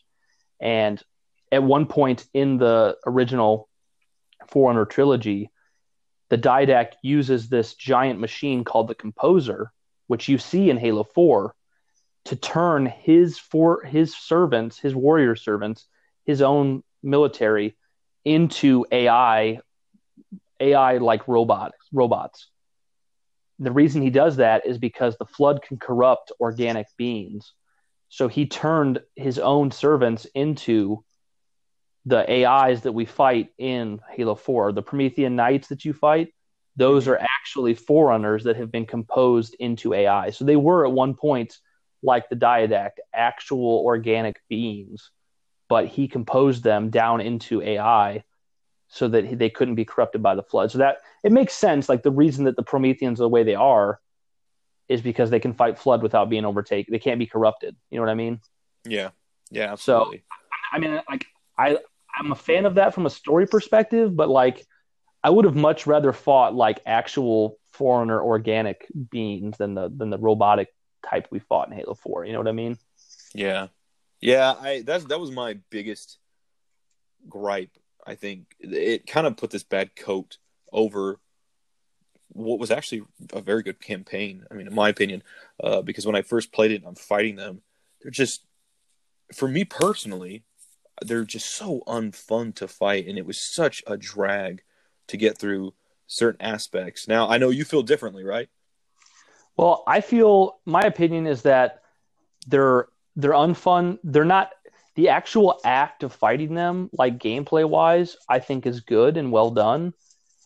I think they're unfun to fight because their character design is poor and they have no character themselves, which makes them not fun to fight against. Like they don't they they don't have personality like elites or grunts or jackals. They don't look very cool and they have no morality or soul to want to fight for their own lives. They're so they're just they're boring and bland as characters, and that's what makes them not fun. But I think from a gameplay perspective, they're just fine. That's my personal opinion. No, dude, I love how analytical you can be with that stuff because that is like a very clean, concise way of putting it, and I would completely agree with that. Like, there was, I mean, I, I can't remember some of the enemy types, but like I remember some of them being not too bad to fight. I didn't like the knights as much. However, yeah, there's a bit of a for those of you who haven't played Halo 4 and when you go into it, if you ever do, it, it's definitely got a different aesthetic going on than you, what you had in uh, Bungie's. And I don't think it's at all a, a flaw um, or necessarily a like a pro or a con. You know, I don't, I don't really look at it that way, but it is definitely different and uh, so i would agree with that too like it's it's i think it's more like their design is just it's so very generic is it not? Like i mean you would agree with that right? Yeah I, that's that's the thing that is sad is like for for all the great things 343 has brought to the table um, the design of the prometheans is just really poor and to give exa- to give contrast to that the very same year no no no that's not correct two years after halo 2 came out or wow i am all over the place I mean, you're good. You're good. So Halo 4 came out in 2012 and they uh, with the Prometheans and they're not very cool. Like they don't have a very good design. 2 years later, Bungie releases Destiny. And Destiny has the Fallen, which are like really cool alien species, as well as the Hive and the Vex and the Cabal. And so like in one game Bungie put out four races that were all cooler than the Prometheans. Like it just goes to show like how great the design is for enemies on Bungie's team compared to um, what three four three had at that time. If if the new enemies, if the Prometheans looked like Fallen and acted like Fallen from from Destiny and Halo Four, I would have blew my mind. Yeah, yeah. I I mean it's it's actually funny too because you said four races, I think, and then in com uh, yeah combat evolved what you had the jackals you had the grunts you had the elites and then you had the hunters Yep. Right. Yeah. So four yep. there. Yeah, which is just it's crazy. They knocked it out of the park both times. Yeah, that's that's interesting. That's food for thought. But uh, yeah. So I mean, chat me up about when you were you had gotten through all those books or the wiki articles, however you kind of ingested that information um, back when you did. I mean, like, what was kind of going through your mind that it really, uh, you know, especially the parts that coincide with certain lines of dialogue or events in, say, Halo 2 or Halo 1? I mean, uh, was that something that was just like blowing your mind as a fan?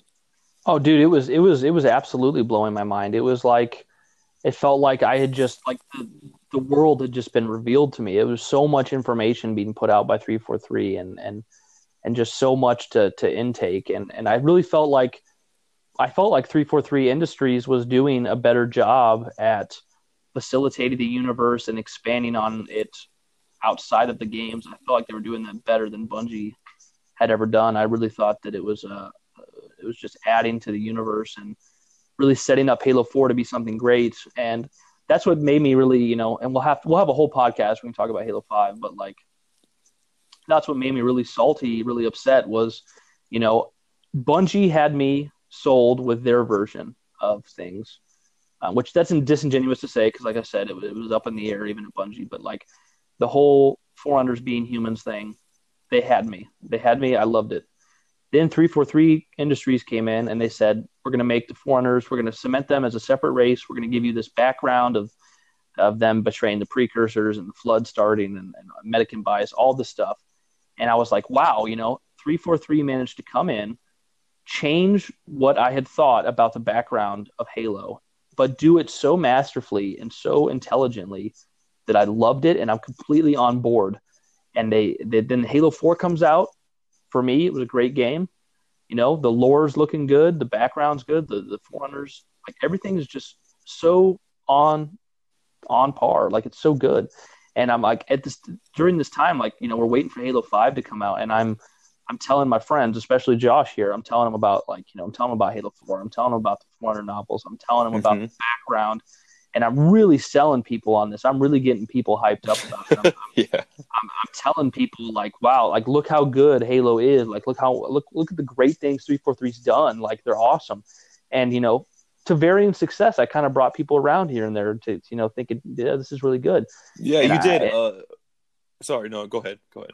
Well, I was just to say like, and I built this. I built this up for everybody because you know, you know, fairly enough, like 343 was doing a great job. But then Halo 5 came out. And Halo 5 story, it it it didn't just ruin the legacy of Bungie's Halos. It, it ruined the legacy that 343 had just established themselves. Like it it betrayed the the things that 343 had created. Like it it it wasn't like, you know, it would have been easier. It would have been an easier story to tell if you were just like, "Oh, Halo was really good," and then three four three came into the picture and ruined it. Like that's what people like to paint the picture. Like that's the picture people like to paint, but that's not at all it. Like three four three came in and they fostered this universe. They created Halo One Anniversary. They created the the, the Forerunner trilogy. They created Halo Four. They were doing amazing. They're doing such a great job, and and they did so much for this universe. And then Halo Five comes out, and they just the the story and the lore of Halo 5 is just so abysmal that it just it just negated everything that came before. And it just it was just hard to, it was hard pill to swallow at the time. Like and it's hard to like it's hard to take that because it's like you know what? Like you won you came in and you won you won me over. And then the second you win me over and establish something great you throw it all away you know? And it was just really hard. It was really hard to take that. And you know i kind of felt silly for convincing so many people like Josh to to be on board with this, you know, Halo at the time when when when Halo Five just kind of pissed it all away, you know. Uh, I mean, yeah, I mean, I don't definitely don't think that's ever something you should feel bad about because I mean, I I loved it. I mean, you know that look. If you've ever told somebody a story, and when they're really engaged, you start to see their eyes sort of drift off like they're looking at a wall or a ceiling or like just the ground and you see their eyes kind of like zone out and they're in a, in a way that they're engaged but you see you can tell that what you're telling them as they're ingesting it they're they're they're visualizing it like they're gone they're there you know, Mhm. and Yeah. that's exactly what it did for me when you were telling me all that stuff. It's really cool to see that 343 has like found a way. It, I think it's so hard to do in any kind of medium when when someone else sort of takes the helm of something that's already been established and to not only not step over the toes, not step on the toes of what's been done, but also retroactively make you appreciate what's come before. You know, it, it Yeah, just in I- a way that enhances it. I feel like I feel like three four three has done good more than.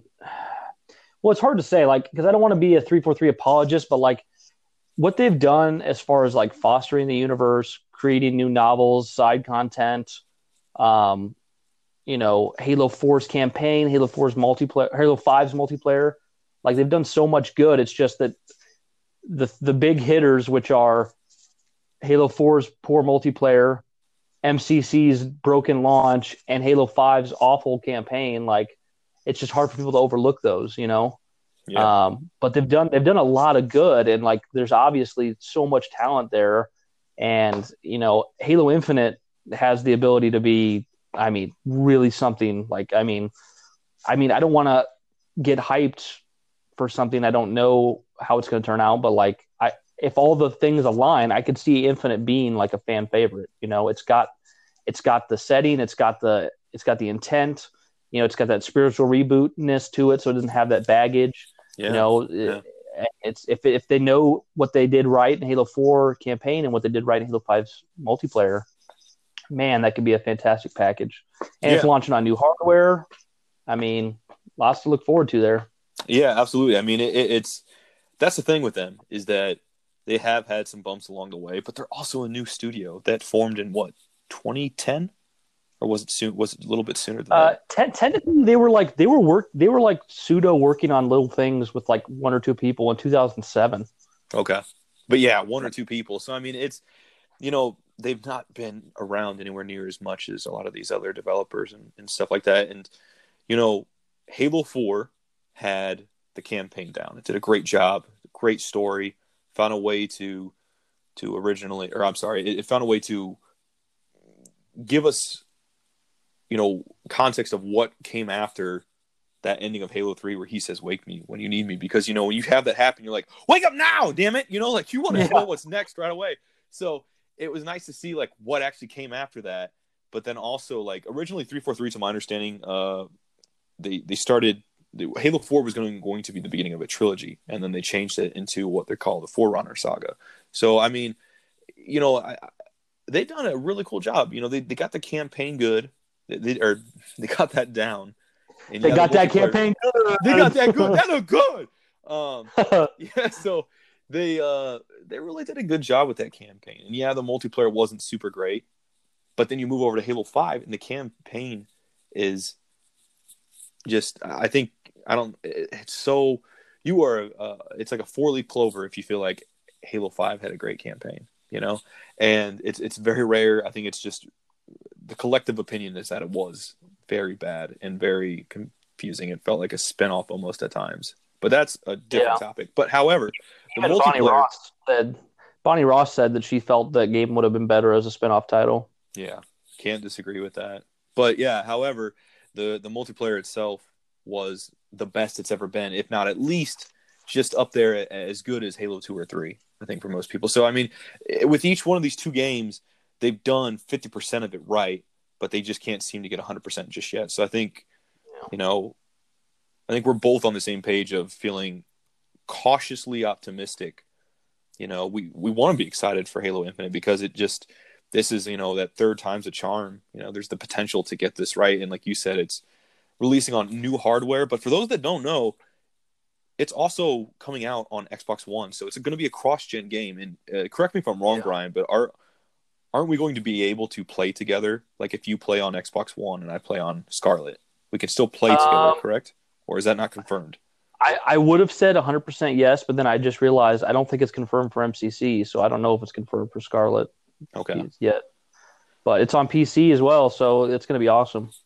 Yeah, Uh, absolutely, absolutely. Josh? But uh, why don't why don't you why don't you sell us out real quick? I think we're about two hours here. Okay, yeah, absolutely. So uh, first things first, uh, I do want to mention, guys, that uh, you're probably going to be hearing this on a Saturday, or at least see that it, it, was available on a Saturday. We do plan to do these consistently on Tuesdays, unless something changes. But uh, we have a plan to do a bonus episode uh, on the uh, Mandalorian. So Disney, what's that? I'm sorry, I thought you were going to say what day this this coming Tuesday. Oh, instead, yes. we're going to do a bonus on Mandalorian. Yes, yeah, uh, yeah. This Tuesday instead. So you're going to get this episode uh, today on Saturday the uh, 9th, but then you're also going to get on Tuesday a bonus episode that just it doesn't really have anything to do with Halo, but we wanted to just talk shortly about our impressions on the first Mandalorian episode airing on Disney Plus because that launches the same day. So uh, for any of you guys interested in that, you know, definitely, definitely check it out and give us your thoughts. It's going to be our first bonus show. We don't know how often we're going to do this stuff, but we just thought it would be a little fun thing to do.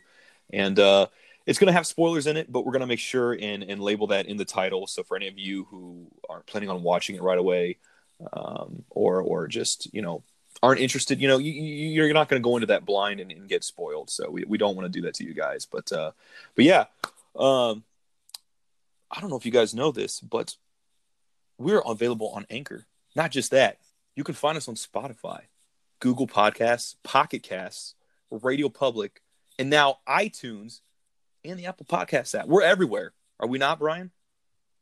Yeah, we're everywhere you can be. I mean, the big ones are basically Google Podcasts, iTunes, Spotify, and then you or you can just play it through the Anchor website. So yeah. Absolutely. And if by any chance you guys, you know, want to write in, you have something you want to say, maybe you have some comments about this episode, uh, anything, or you want to leave a voice message, you can you can hit us up at sacrediconhalo at gmail.com um, for anything. But also, uh, if you don't want to, maybe you want to leave a voice message and you don't want to go through that, you want to do something a little simpler on our anchor page itself.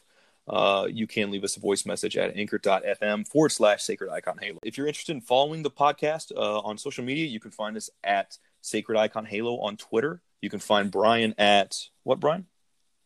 Uh, I'm at Brian's Bane Yep, and I am at Jovial Joshi. So if you guys want to follow us and just maybe see random stuff, or you want to see some Halo stuff, you know, definitely check us out on there, and and, and feel free to tweet at us and, and let us know your thoughts and everything like that. So, but yeah, uh, just yeah. Uh, say too, dude. Like if if any if anybody has a topic or something about Halo they want us to talk about, maybe it's you want to you want to hear us talk about LAN parties, or maybe you want to hear us talk about the launch of Halo Three, or maybe you just want to hear you know what our thoughts are on you know why the arbiter is a cool character or not. I mean you just you pick anything you'd like to hear us talk about and we're dedicated to being here every week talking two whole hours about halo. So Absolutely. we'd love to hear if you if you guys think buzz lightyear would defeat the master chief you know write in and tell us. Tell us why.